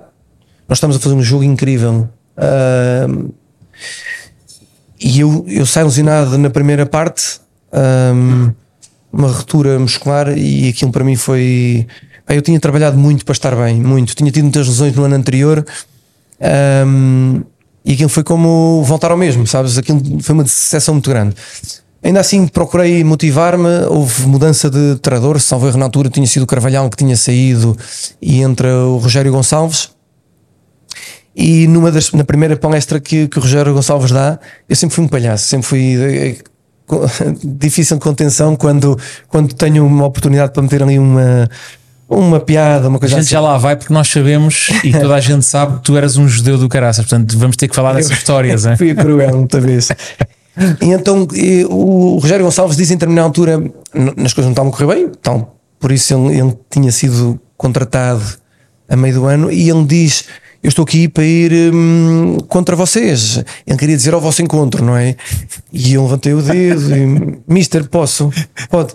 É pá, Mister, nós já temos tanta gente contra nós, pá, você se viesse ajudar e fiz ali a piada. Pronto, aquilo soou bem, era a primeira, era a apresentação dele e tal. Passou. Tive uma segunda intervenção parecida, eu estava a fazer recuperação, uma segunda participação parecida. Outro momento que apanhei, fiz uma, uma intervenção ali, pá, que aquilo quebrava um bocadinho o raciocínio da reunião. E eu admito, pá, aquilo, eu sempre fui um, bocadinho parvo para estas coisas. Fez com que ele dissesse, pá, os jogadores que estão lesionados não têm necessidade de vir às, às palestras. Tipo, a ver se este gajo já não vem mais. não vem mais. E surge na Madeira, no, talvez no dia 7 de janeiro, nós jogámos com o Nacional e eu estou no balneário com uma bola debaixo do pé e ele está a dar a, a palestra e ele de repente diz: é pá, vamos jogar num estádio onde há muita pressão e tudo mais. E aquilo está-me a fazer um bocadinho de confusão porque tipo, há mil pessoas no campo do Nacional, está bem que tem os tambores, aquelas coisas todas, mas. E há um momento em que eu paro a bola que estava por baixo do calcanhar, eu dobrava, metia a perna e esticava, e entretanto parei e troquei para a outra perna. Eu estava a três lugares dele e ele parou no raciocínio, para aquilo despistou. E não foi intencional, garanto, prometo que não foi intencional. E ele parou e disse: Podes parar com a bola? Eu pedi desculpa, mister, desculpe. Eh, E quando vou dar um toque para afastar a bola, ele foi um momento que ele ia como se fosse apanhar a bola. Para aquilo não me pareceu bem, mas não foi intencional. E ele, ah, quando eu pensei que ele ia retomar o, o discurso, ele surge novamente e diz: Epá, porque tu parece que fazes sempre propósito para me interromper e para, para me desconcentrar. E eu disse: Oh, mister, desculpe, mas você não foi o melhor exemplo de concentração, está-nos a pedir concentração para o jogo. Fiz aquela piada naquele momento. E ele Olha, podes sair do, do balneário. E convidou-me a sair do balneário. Foi uma última, a minha última participação na- no Braga. No dia a seguir, eu estava a ligar para o, para o Salvador e, e a rescindir contrato. Disse que não tinha, não estava com condições, estava neste registro já de. ah, Bandalheira, quase para. Sim, Sim, sim, eu percebo, não, mas tá. estava, ah, ou seja, estava, é, estava, estava a ser cruel para mim o não estar a jogar e tudo isto me estava hum, a custar, inclusive no comportamento. Eu, não, eu procurava não faltar ao respeito a ninguém, inclusive o Rogério Gonçalves disse-me: pá, peço desculpa se fiz alguma coisa. Não, epá, mister, era que não fez nada, coitado. O homem era uma excelente pessoa. No entanto, eu fui parvo naquele momento e, e pronto. Mas isso Quis, era. quis deixar de jogar nesse E apesar momento. de tu eras um gajo que, apesar de todas essas eh, altos e baixos, eras um tipo já com um currículo que, quer, quer, quer quisesses, quer não, tinhas um peso no balneário, não é? Eu nunca, Não, naturalmente, eu, eu nunca, nunca beneficiei, ou nunca quis presumir do, do currículo, minto, porque eu nas palhaçadas sempre fui o, O maior. currículo, claro, então uh, Claro. uh, aquele que fosse dizer qualquer coisa, eu era o, o Leal, que tinha jogado Lá está, é isso que eu quero dizer. Isso Portanto, funcionava para, para amedrontar ali um bocadinho, para nesse, deixar ficar. nesse tipo de conflitos. Arrisquei a minha vida muitas vezes. nesse, mas já- nesse tipo de, nesse tipo de, de- de questões no balneário, epá, é diferente ser um gajo com um determinado peso do que ser um gajo que ninguém liga nenhuma, não é? Acredito que sim. Certamente. O, o novo, quando chega ao novo e tu fazes a piada, pá, quanto é que vieste ganhar? Na primeira vez que tu falas com a malta, cara, tu és o não sabem se dizer ou não dizer, se entrar ou não entrar.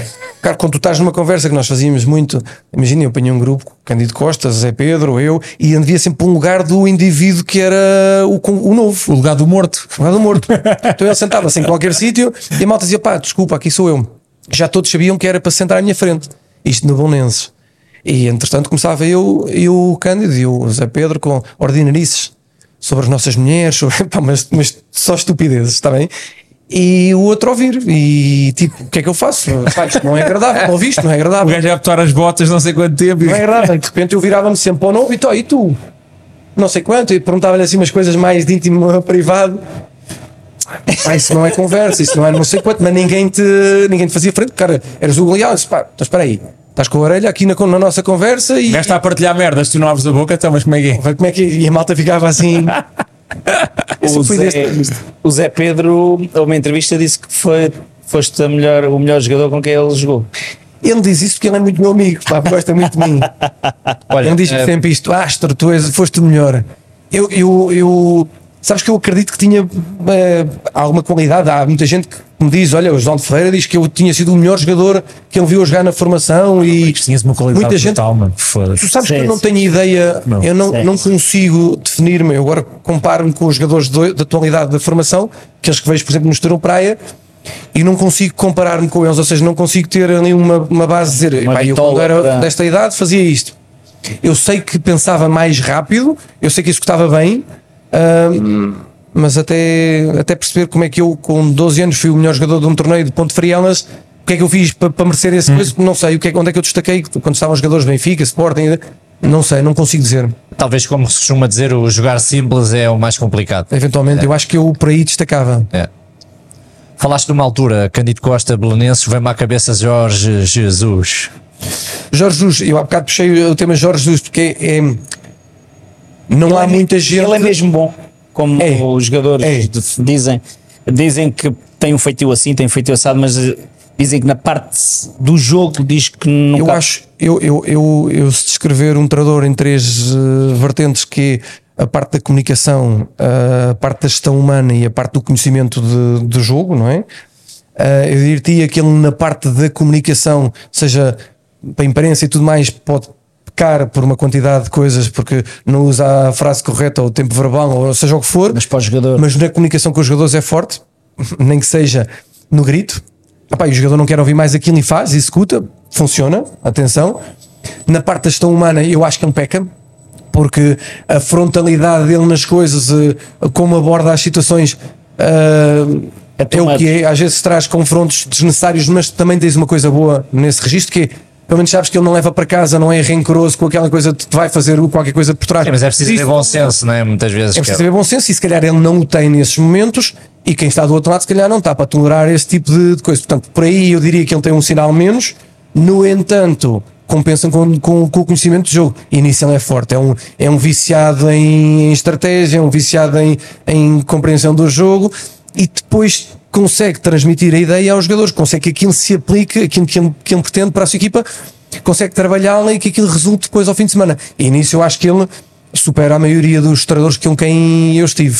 Ah, portanto, eu sou daqueles que muitas vezes o defendo, inclusive quando o Benfica, ah, quando se falava que ele podia ser o treinador do Benfica, perguntaram-me se eu entendia que ele podia ser um treinador à altura do Benfica. Eu tive uma, uma, uma saída que podia ter sido hum, mal interpretada, ou seja, se é cortada a meio, tinham-me tinham arrebentado comigo na imprensa, porque eu digo, eu só não sei se o Benfica está à altura de um treinador com o perfil de Jorge Jesus, porque aquilo que tem contratado nos últimos anos são treinadores com, com currículos extraordinários, com não sei quanto, mas este registro de Jorge Jesus, que não é conhecido, que não é não sei quanto, é diferente daquilo que eles têm. Pronto, e se bastava que tivessem cortado que o Benfica não estava à altura de Jorge Jesus, aquilo tinha, Sim. tinha sido um drama, não é? Claro. Mas eu disse uma coisa deste género. E ele agradeceu-me aquilo. e pronto, Ele acabou por ser o treinador do Benfica. Inclusive, eu falava várias vezes com ele. E eu, eu perguntei-lhe porque é que ele deixou de correr à volta do campo com a equipa, porque ele corria à volta do campo, fazia sempre. Eu disse, pá, estou a ficar velho. Disse, "Pá, mas isso é imagem de marca. E ele no Benfica depois começa a correr à volta do campo também, logo nos primeiros dias. Disse, pá, viu, viu a equipa a correr, você não estava a correr à volta do campo, o que é que se passa? É pá, a ficar velho. Então, isso é imagem de marca, você tem que correr à volta do campo. E depois vê-se ele a No- fazer, a cortar. presentes, sim, sim. Pá, que são coisas que, que eu acho que ele aí eh, ganhava eh, na, um bocadinho aqui É que- à imagem. É que já não pode ser. hum, já não pode ser. eh, Só sorte.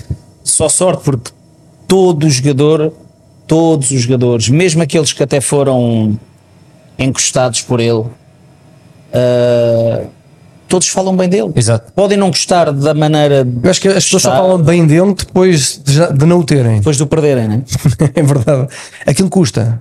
Custa, porque eh, ele, ele sempre foi muito respeitoso comigo e eu, eu trato muito bem, mas eu, eu presenciei eh, formas de, de chamar a atenção dos jogadores que aquilo eu não aceitaria. Mas eu acho que nisso ele é. Ele não é, não é parvo nenhum. Aquilo, Ele sabe quem sabe, vai. sabe naturalmente ah, e depois entende que, que, a quem é que deve ou não ah, fazer. Ele uma vez, eh, eu estava com ele e perguntei-lhe que se tinha alguma amizade com o Mário Monteiro. Há muito tempo, conhece o Mário Monteiro? Gosto muito. O Mário Monteiro, e eu perguntei-lhe, ó oh, Mister, como é que é o Mário Monteiro a trabalhar? E o, e Jesus disse, como é que é como? Eu, não, se ele eh, está agradado, gosta dele, oh, tem que estar, até ele faz o que Ah, Jesus, muitas no vezes- fundo, tem, o gajo controla vezes tudo, não é? Mário tinha que lhe dizer eh, depois à parte qualquer coisa, tinha com, o- com o cara assim um bocadinho no sítio, porque Claro. muitas vezes no, perante o grupo era "Ai, Exato. que é isto, Mário?" Pronto, e aquilo não é agradável naturalmente. É. Eu acho que é onde, onde peca, mas eh, também é uma figura genuína, é uma figura que é aquilo. Ou seja, para o bem e para o mal, não é? Alguma dura dele que te tenha ficado na cabeça? Não, era só tipo, ah, para mim para o canto disse, ah, pá, vocês que vêm do Braga só querem bola no pé e uma coisa assim, não era nunca. eu Lembro-me dele ter dito uma vez ao Zé Pedro, o Zé Pedro disse, pá, vai o não sei quanto, e foi a última que ele disse ao Zé Pedro, porque o Zé Pedro era figura e não achou merecido aquilo, e disse, pá, bem, não estou para, para aturar esse tipo de coisa. Já não era Até o que eu digo. também, não é? Há coisas que às vezes seriam desnecessárias, mas também não, era, não, não seria como é se ele não fosse assim, não é? Então agora vamos fazer este exercício. Estavas a dizer que não acompanhas o futebol atual. Não, não vou falar aqui. Diz-me um farmacêutico, uma coisa qualquer, eu acho que é jogador. Eu estou a. É, não, não. Solta sabes, aquele- sabes onde é que o Jesus está a treinar agora?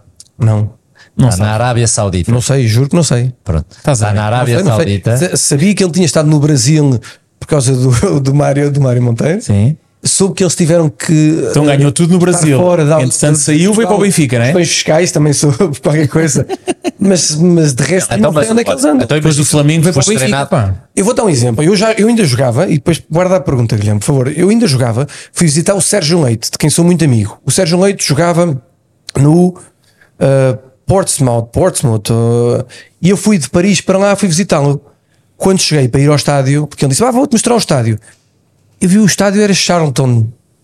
Porra, Sérgio, então tu não estavas no. Não, eu só fui à experiência, eu sou este gajo. Ou seja, se, se os amigos estão bem, está tudo bem, mas eu não sei onde é que eles andam. Eu sei que o Ruben Amorim é treinador de Sporting, que tem um grupo do WhatsApp, e pá, é aí onde eu acompanho. Aquilo que eu vou sabendo de futebol é neste grupo. Eles falam de bola, eles eh, põem ali Mas sabes que o Sérgio Conceição é treinador do Sei, Porto. sei, sei. Mas o por exemplo, treinador não do Benfica que- é o Roger Schmidt. Sim, mas não tenho ideia de onde é que vem, nem, nem- nunca vi um jogo do Benfica. Normal. E sou convidado para ir aos jogos do Benfica. É. Mas agora imagina, o, o, Jorge, o JJ, que te acompanhou em tantos treinos, ah, já, já parece o, o, o- o Machado, não foi o, o, que acompanhou o JJ, foi o JJ que acompanhou e agora está na Arábia Saudita, onde tem que dar todas as dicas deles, onde, onde 90% dos jogadores são, ah, são locais, e depois onde há o Neymar, ok? O Neymar, uma Está na figura equipa dele, não é? incontornável, Jogador, ok. está lá. Já agora sabes quem é o Neymar. Aí sim. Pronto. Eh, então, ah, agora ah, não há muito tempo há um penalti e o Neymar todo gingão "Ah, essa bola é minha vai, mete a bola O Jesus disse-lhe que não e era. ele vai a correr Era o Mitro, era o Mitro. fica tudo assim era, Era para ser o Mitro. era para ser o Mitro mas agarra, é o Neymar que agarra a bola Marca agarra a bola. Até as veias. fica assim a olhar para ele o Neymar tira-lhe a bola depois quem é que marca o penalti Não, é o foi jogador ele. Foi o Neymar? Acaba por ser ele e falha. Ai. Ai. Acabou por ser ele e falha. que ele estava a dizer que quem tinha que marcar era um jogador Era o Mitrovic. Não, não, não era o Mitrovic, era um jogador árabe. Era um jogador local. Não, era o Mitrovic. O, o que eu li foi que era para ser o Mitrovic e o Neymar. quem for, imagina o Neymar a levar com aquele E o filme. Neymar marca e, E. Neymar, não, não, é isto lixo. Vou eu. a vida toda, não eu. Ou seja, imaginas isto a acontecer. Mas eu, eu, eu primeiro digo, é assim, hum, estranho muito esse momento, porque o Jesus põe, põe, como a maioria dos treinadores, já definem quem é o batedor de penaltis. Ponto. Ou seja, tu se não, tu não entras para dentro do campo sem, Sem estar. saber. Outra coisa é que o Neymar não tenha ido ver. Onde é que então ele estava nas apeteceu. bolas paradas? Ou não lhe apeteceu. Ele se calhar não foi ver. Exato. Vai e falha. Porque se não e o fosse ver, calhar tinha visto que era o nome de, de outro, e aí é confusão. Em vez de ter acontecido no campo, tinha acontecido no balneário, não é? Outro, eu, como é que eu não marco? Conhecendo o perfil do Jorge Jesus, trabalhaste ao lado dele, imaginas eh, ele a conseguir dar uma dura num jogador árabe que nem inglês fala? Deve ser bonito. Deve ser giro. Não, ele tem, tem coisas giras, não é? O, o- como é que era o. Havia um sumo, o Romeu é que o Romeu era adjunto dele que está na seleção agora com o, o, com o Rui Jorge. O Jorge está na seleção ainda, não está? Pronto, o, o, o Romeu é que se ria muito das, das frases em inglês, porque nós tínhamos o, o central que era o Davids, pode ser? Não é Davids. Davids. Um sérvio, é possível? Não anda. No Belém. Uh, Vuls- Vul- é, não me sai agora. E ele era também era o Quick, eh, Quick, não é? E o coisa, pá, faz-me lembrar o sumo, pá, o, o Romeu. Ah, ok. Era ter tudo frases eh, assim mal montadas em termos de inglês. O meu gosta dessas É, palhaçadas. e também. o Romeu era O meu é o assim, maior, não é? aproveitava. Portanto, eu imagino, deve ter sido um momento de giro aí. Yeah. Mas pronto, Então tu, tu depois da académica Salamanca, não é? Ou não? Ofensa. Não, espera, eu, eu, eu fui para Braga, do Braga rescindi e fiquei sem jogar oito meses. E depois foi o Mário Monteiro que me fez um programa ah, para eu manter a forma, juntamente com o António Gaspar. Ah, estava a fazer a recuperação, pá, estava a ver se me punha como deve ser. Ah, e eu andava a treinar sozinho na, na Beloura. O Oceano ainda veio treinar comigo. Houve malta porreiríssima que vieram, vieram tocar uma bola comigo. Vieram, pá, acho que nesse- nessa altura foi, foi importante para eu não deixar de fazer atividade física. E o Jesus foi-me ver treinar sozinho ah, e disse-me: Eu não sabia que estavas tão, tão bem, viu-me bem preparado e perguntou-me se eu queria jogar no Bolonenses, para o Bolonenses. Pá, e eu aquilo fazia sentido, estavam lá de casa, eu já não sabia se ia jogar mais. Eu quis, eu há bocado ia dizer que quis deixar de jogar, quis anunciar que ia deixar de jogar futebol. E foi o Marinho, na altura, que me disse: Epá, não. Não digas, porque se depois arrependes-te e as pessoas Ficas não vão- vinculado naquilo. ficas vinculado, quiseste deixar de jogar bom, portanto, ah, e eu, pronto, olha, vou-me tratar, vou-me cuidar, e foi verdade. Ahm, e na altura fui para o Bolonenses, fiz pouco tempo no Bolonenses, fiz uma época, lesionei-me no dia 7 de janeiro. Outra vez eu tenho esta coisa que o 7 de janeiro é um dia tramado, o 19 de março ainda é pior. É o dia de anos de Jorge Mendes, do seu padrinho, sabes disso, não sabes? Ah, é? É. 19 de março? 19 de março é horrível. Porquê? Pá, 19 de março. O dia que eu nasci, cara. Fui, fui, olha, fui operado pela primeira vez. Em Braga tive uma lesão que não joguei mais o, o ano todo. Ah, tive de moletas no outro ano também a jogar futebol. Conheci a minha mulher, pá, só, só porcaria no dia 19 de março. Só Corta coisa esse. ruim. Corta isso. Só coisa ruim. Não, Estou a brincar. Mas é verdade, 19 de março. É. 19 de março. Mas contava, no Bolonense, vejam como é, que, como é que são as coisas. Eu não sou nada supersticioso, zero. E há o, o, o técnico de equipamentos do, do Bolonense diz-me: pá, sonhei que tu te lesionavas, pá, e era por causa das tuas botas. Tu não jogas com as tuas botas. E eu disse: olha, só tenho estas. Se queres que eu jogue com outras botas, tens de me arranjar outras botas, que eu não tenho outras. É pá, não jogues com as tuas botas porque eu sonhei com isso, não jogues. Pá, Eu arranjei umas, umas World Cup da Adidas, era aquela que tinha bota, pitão domínio, e eu adorava, pitão baixinho, a bota gostava. Arrebentaste o joelhinho. Pá, vou com isso, vou com as tuas botas, está bem. Treinei no dia anterior, joguei com as botas, minuto 7 do jogo, arrebentaram-me o joelho, nunca mais joguei no Bolonense. Quando o vi, passar dois dias, lá de moletas, depois da cirurgia, disse: Ó oh, Ferreira, olha uma coisa, as botas com que tu sonhaste seriam as minhas ou as tuas? Epá, e tinha-se foi giro, que eu, só, eu joguei porque ele me disse: pá, não jogo, eu estava numa fase de azar e não sei quanto. E foi assim. cara. Depois vou para Salamanca porque tinha estado a fazer eh, treino eh, no Esturão Praia e o treinador é o Tulipa. O Tulipa assina pelo, pelo Trofense e as coisas não estavam bem. Passado um mês de ele estar lá, pede-me para eu ir jogar para, para a Trofa. E aquilo faltavam sete meses para acabar a época. Eu convenci a minha mulher para irmos viver para o Porto e tal.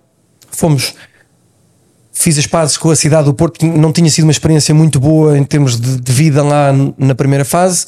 Gostei muito de viver em Braga, mas depois gostei desta fase eh, ao jogar no Trofense, residi no Porto e adorei.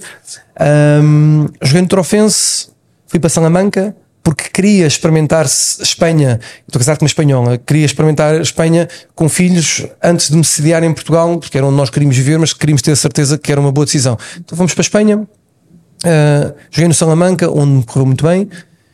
Vim para o Vitória de Setúbal, Vitória de Setúbal, Estoril e terminei no Estoril Praia uh, com 33 anos. Portanto, esta foi a minha carreira de.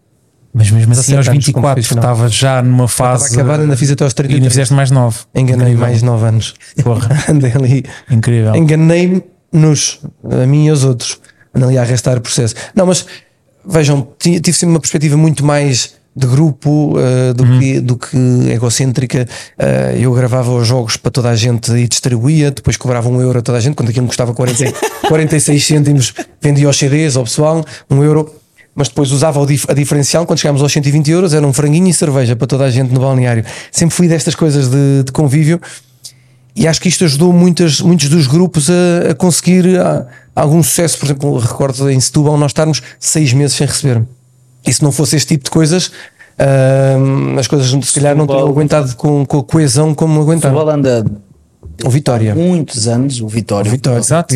O Vitória anda há muitos anos uh, com problemas neste, neste registro, Sim. sempre muita, com muita dificuldade. É um clube incrível, numa cidade incrível, com gente que vive tudo do para ser um. e com pessoas que não foram corretas, não foram sérias. Pois. Foi, foi provavelmente a pior experiência que eu tive a representar um clube foi a vivida em, em Setúbal. Eu tive colegas a irem vender pertences de ouro eh, para pagar gás e luz em casa. É, grave. Ainda assim, com tantos meses de salário em atraso, existe, existe espaço para, para palhaçadas no balneário. Nós ganhámos o Euro Milhões pá, nessa, nessa altura.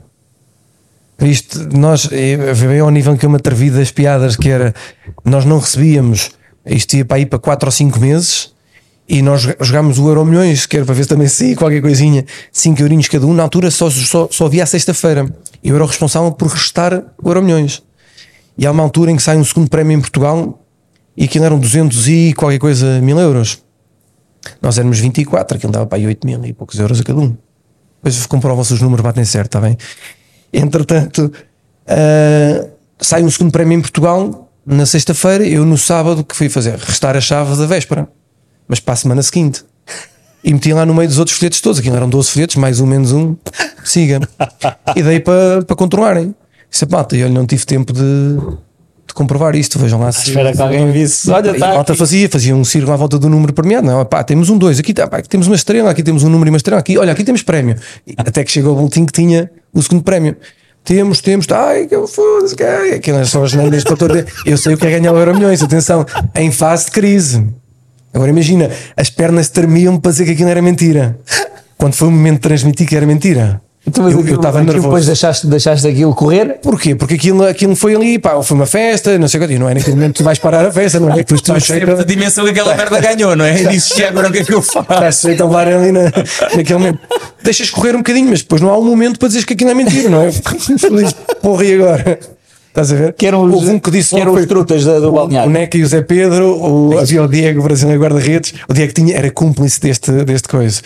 E, e o Neca e o Zé Pedro tinham visto, e houve um que disse logo: Isso é coisa do Hugo, isso é merda do Hugo, ele já Era bom asneiras." demais, não era bom demais. Ah, Mas como é que é coisa minha? Então, está aí, ó, veja, não sei. Pá, foi, foi duro. E Foi duro. E depois, quando disseste, Eu, foi, foi- num Vê- outro ano, esse tipo de problemas. Com, com um rapaz brasileiro que era, depois foi expulso do clube, tem lá uns, uns acatos com, com, com um jogador português. Essa tipo, foi grave porque ele quis-me agredir, ou seja, ele ficou ofendido quando, com, a, com a brincadeira. Ele já estava a fazer contas aos tais 8 mil e não sei quanto euros. Na semana seguinte tivemos um segundo prémio outra vez. Nessa altura já tinha mais cúmplices, já tinha mais gente que tinha vivido aquilo e que alinharam. Só que eu já ia com a taxa de juros do banco, se deixasse o dinheiro no banco, se recolhesse o dinheiro, o que é que dava para fazermos todos conjuntamente, é ou por- é tudo, tudo. Sim, cara. são gajos a empenharem-se a Tá, contar tá. com aqueles. Ah, eu, tenho, eu tenho histórias. Uma vez esqueci-me de restar o Euro Milhões e o Euro Milhões nós tínhamos eh, chave fixa. Pá, sabes o que é isto de ter chave fixa, fixa e não restares? Se saísse aquilo era. Toda a gente sabe. E na altura eh, tinha- teria saído, se tivesse restado, 11 euros e qualquer coisa ao Zé Pedro. Epá, e cheguei, cheguei cheio de peito ao balneário e disse: Olha, malta, poupei-vos 109 euros. Era 120, tínhamos, poupei-vos 109 euros. O que é que foi? Não me digas, não me puseste. Não, pus, eu já sabia que não ia sair. Pá, então, mas o que é que. Pá, só o Zé Pedro que tinha dado um prémio. O Zé Pedro que era um, um pé, um, pé frio na- nas apostas. O gajo tinha dado um prémio, mas poupei-vos, vamos investir mais na, na próxima semana. Eu tudo, mas estás a brincar? Não, não estou a falar a sério. Eu disse, Olha, vamos fazer, para isto não se repetir, escrevam aí no quadro o que é que fariam à minha mulher ou o que é que me fariam se. Se, se, eu, se eu não saísse o Euro Milhões e eu não tivesse posto. Bem, claro, aquilo era tudo. Era cada frase que aquilo não posso contar em casa, não é? Olha, mas acabas no Estoril que dá, é, o- é o- a tua segunda vida e que é a ligação para o que tu uh, atualmente ainda, ainda fazes, não é? Sim, fui convidado a, um, a se- a ser responsável pela intervenção que a SAD na altura tinha na, na parte da formação, que era basicamente dos júniores, depois criou-se alguns departamentos como o da prospeção, um, guarda-redes, depois trouxemos coordenadores e tudo mais.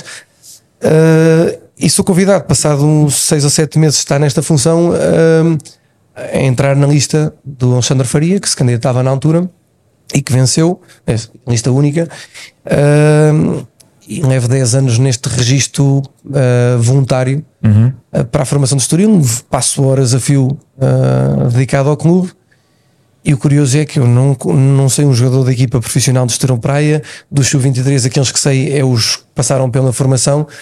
No entanto, sou um apaixonado pelo, pelo, pelos miúdos, pelas miúdas, pelos treinadores, Claro. tudo aquilo que é o ambiente amador do clube. Olha, eu tenho ideia, não sei porque, se calhar sonhei que tu tens o curso de treinador.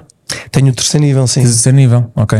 Já Mas pensei. nunca ti- é isso que eu dizia. Show por mim, houve uma altura que eu fiquei com, juntamente com o Fabiano eh, na equipa principal, eh, em substituição do José Conceiro. Ah, pois foi, Sim. exato. Foi e nessa é altura eu- eu, entusiasmei ali um bocadinho, porque as dúvidas que eu tinha como, como treinador, naqueles três pontos que eu, que eu vos comentei, acho que na liderança do grupo eu não teria problemas, sempre fui muito capaz de estar neste registro de grupo. Ah, na parte da comunicação também não me sentia hum, ou desconfortável. ah, para falar ah, perante os atletas na- nas redes sociais, entrevistas, coisas desse género, a minha dúvida sempre foi se eu tinha as valências para uh, saber atuar na hora certa, no momento certo, corrigir as coisas que estavam a ser vistas, porque a perspectiva de ver o jogo daqui é diferente de ver uh, numa perspectiva superior, o gerir um grupo com decisões uh, técnica, técnica-táticas uh, tem outra responsabilidade e obriga a ter alguma preparação, e essa era a minha dúvida esses 11 jogos deixaram muito confortável, portanto, o feedback dos jogadores foi muito bom e isso levou-me a entusiasmar. Candidatei-me na altura a ficar como treinador do Estorão Praia, mas foi numa altura, uma, altura em que a SAD estava a ponto de ser vendida e depois não foi vendida, e eh, aqueles que, que eram queridos, eu na altura era a escolha de quem estava, o Mário Branco estava como, como diretor desportivo, eh, acabou por não, não ir para a frente porque não foi eh, o plano que tinha sido eh, previsto e portanto ali arrefeceu um bocadinho. Quais eram os meus medos? É que eu, eu estou muito bem a viver em Cascais, Claro. com a vida que tenho, eh, com os horários Tens, que aí, tenho. o- tens o anjinho e o diabo, não é? Vais ter sempre Mas ainda é, algo, ainda é algo que tu pensas às vezes. Ass- assusta-me um bocadinho. Eu sinto, eu, eu- ou seja, eu, eu digo às pessoas, eu não estou preparado para ser eh, treinador. E não é na, na questão de estar no campo ou decidir. A, a falta de preparação que eu sinto é, é pessoal que e se eu for um bom treinador no Estoril Praia e o passo seguinte, porque obrigatoriamente ou forçosamente ser, eh, for sair daqui, desta zona. Estou disposto Tu a não voltar vais- à trofa ou... Tu não vais de um Estoril eh, diretamente para um Benfica ou um bom Sporting, a não ser que sejas um Marco Silva e tenhas um talento extraordinário. tenha- eh, Tu vais daqui para fora, se calhar vais para, uma académica de Coimbra, como já tive essa, essa aproxim- aproximação, como um feirense, e tu dizes: Ok, eu vou daqui para Coimbra, porreiro, vou sozinho ou levo a família? Sou sozinho, em seis meses estou divorciado, porque começo a ter os meus horários, não é por mais nada, não, não- mas, mas é, é difícil. ter- eu não, não concebo esta, esta vida à distância, porque estou habituado a estar sempre com a família, sempre com a mulher, pá, e adoro isto. Portanto, vou separo-me aos seis meses. Se vou com a família, aos quatro, separo-me, porque ela fica farta de, de tirar os miúdos daqui e está não sei quanto, ah, vai encher de. Não é, não é. Este momento não acho que não faz sentido na minha vida, na maneira de estar, e portanto nem, nem me predisponho ah, a qualquer tipo de abordagem. E já estive. Olha, e da, e da formação que é engraçado porque acabas por ser a tal uma das primeiras dinastias da, da, da formação a chegar ao, a um plantel principal. Guardas algum conselho que costumas dar aos, aos miúdos? Muitos.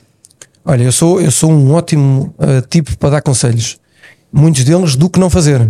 Qual é que é É verdade. a maior frustração Eu disse- aquilo que apanhas mais? O, neste caso, É, Eu, eu, eu, eu- o meu objetivo perante as crianças ou os adolescentes e aqueles que, que ambicionam ser futebolistas é deixar-lhes as coisas muito claras. Primeiro, que há muito poucos que o conseguem. ah, e aqueles que estão muito próximos do conseguir, o meu objetivo é retirar-lhes as, as gorduras, ah, ou seja, ah, não é gordura física, é mesmo o que não te deixa crescer, não te deixa voar, Ah, que são ah, coisas que tu não precisas, ou, ou que, te prendem, que te pesam uh, no teu, na, na tua fase ascendente, Uh, como por exemplo a pressão dos pais, uh, o teres um agente que uh, isso só por si já te traz uma certa pressão, porque vai-te perguntar como é que correu o jogo.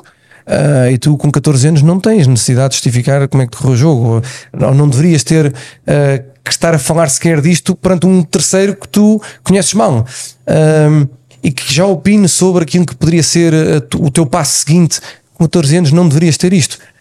No entanto, o futebol está neste registro e a minha função é, eu jogo num, num- eu vou contra a corrente e eu sinto perfeitamente. Eh, Quando digo eu, eu sinto que o Estoril Praia, porque tenho muita gente que, que se associou a isto, eh, que somos um bocadinho anti. eh, eh, panorama uh, atual. Ou seja, uh, aquilo que procuramos é vincular os pais, sim, aproximá-los, quando muitos procuram afastá-los porque uh, entendem que é uma das partes que peca neste, neste processo de formação. No entanto, eu acho que eles são fundamentais, mas têm que estar instruídos, têm que estar bem informados, têm que, estar, têm que perceber o porquê das coisas. Então, nós fazemos reuniões no princípio do ano com todos os pais.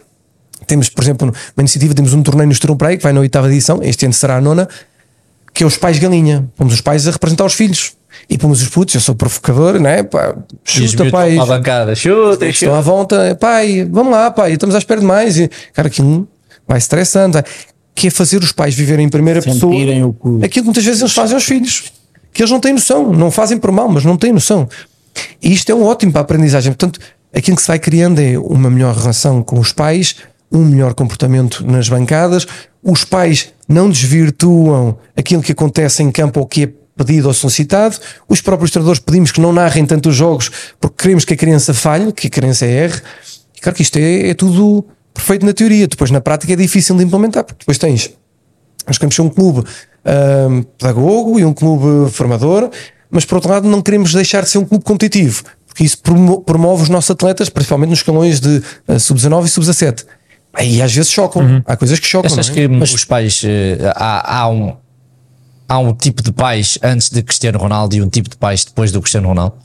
Ou seja, não. hoje em dia o meu filho não. tem que ser o Cristiano Ronaldo. Não, e antigamente, havia, o pai, hoje em dia o meu filho, havia o pai do o pai João Pinto, o pai do Rui Costa, o pai do Figo, havia os pais. Sempre aconteceu esta, esta a diferença, individualização, a diferença, digamos assim. A diferença hoje em dia é que uh, a exposição, é... a exposição hoje tudo se sabe, ou seja, uh, tu colocas em, o teu filho em evidência com, com tão só teres um, um, um, perfil de Instagram do jogador. Ou seja, não é criança, é uh, o Galeal uh, oficial.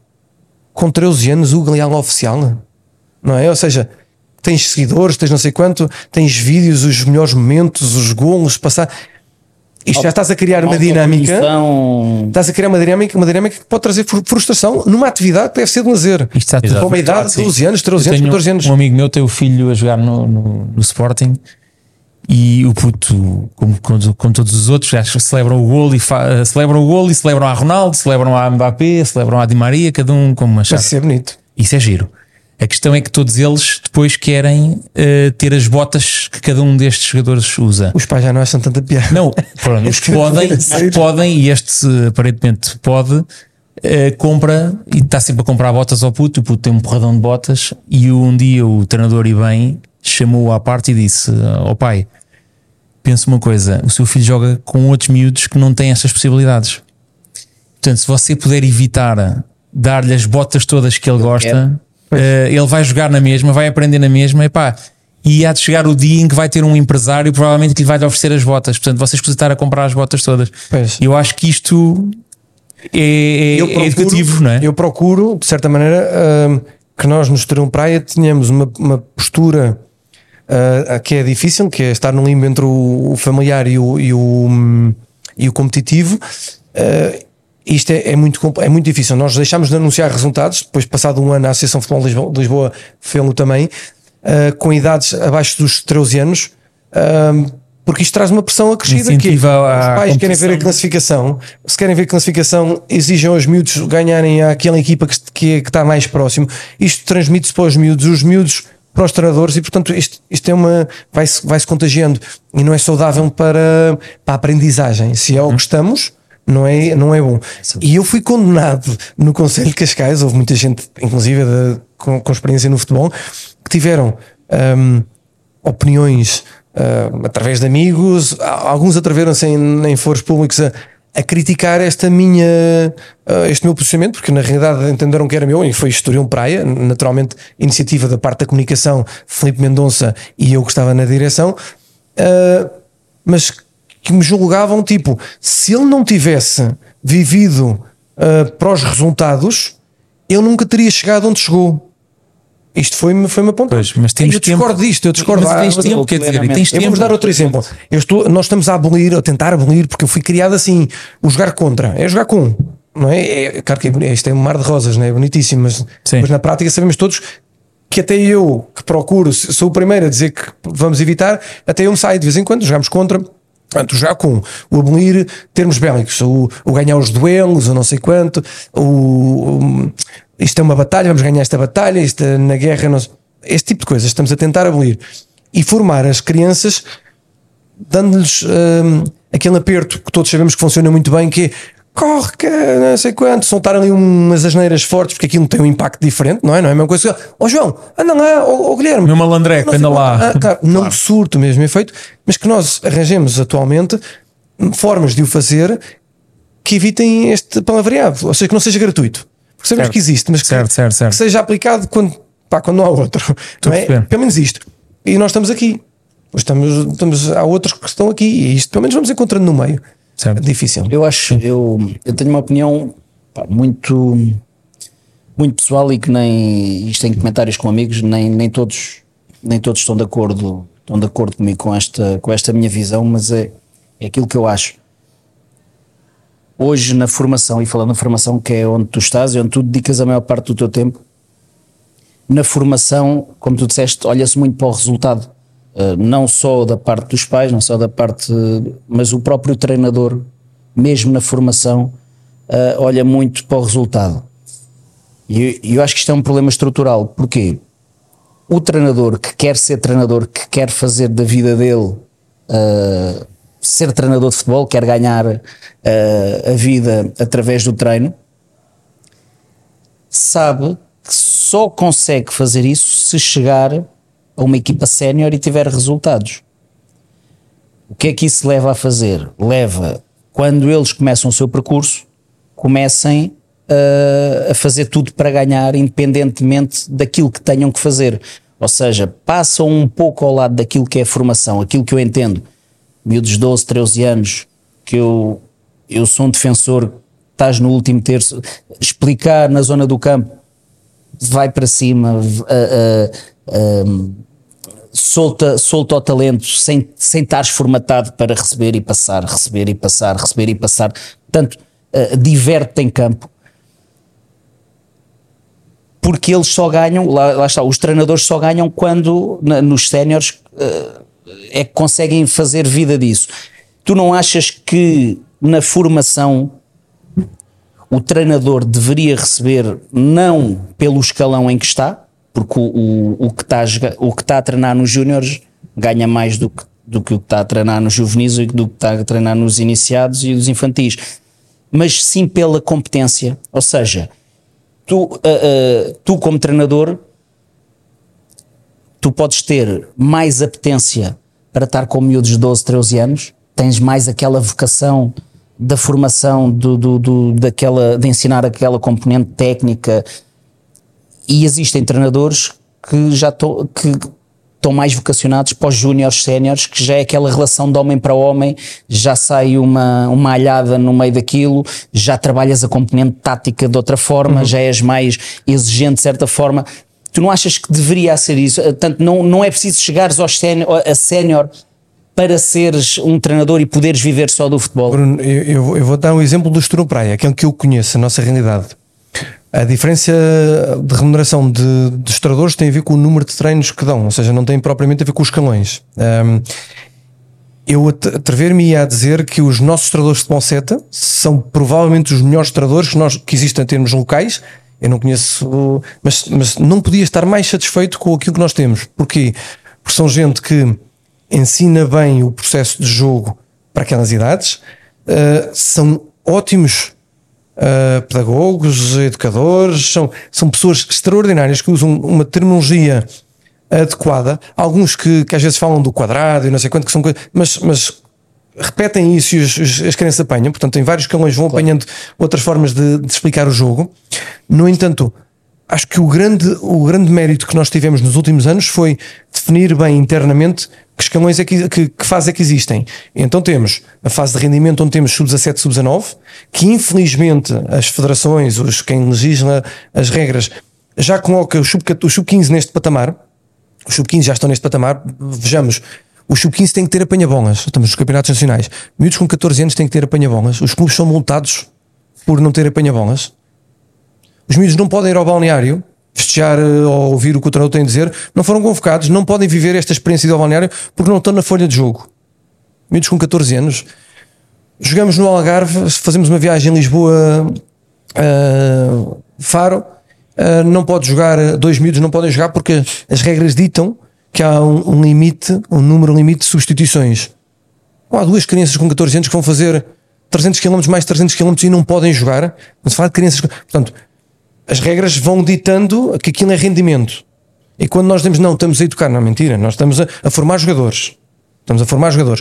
O que acontece quando tu procuras ir contra estes processos, apanhas que as regras ditam que tem que ser assim. Pronto. E contra isso não há nada a fazer.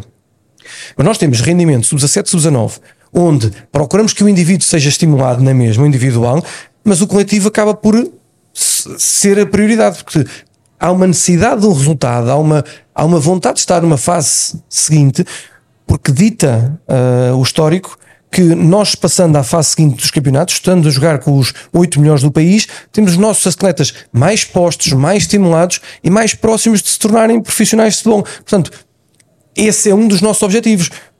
Esse é o objetivo que nós, para o qual nós trabalhamos do 0,5% dos atletas que estão na formação de Estorão Praia. Porque 99,5% não vão dar jogadores. E nós queremos é que eles tenham bons valores, que sejam cidadãos desportivos, bem, porque a cultura desportiva é ótima até para, para, para funcionamento de empresas futuras e tudo mais, de cargos que possam ter.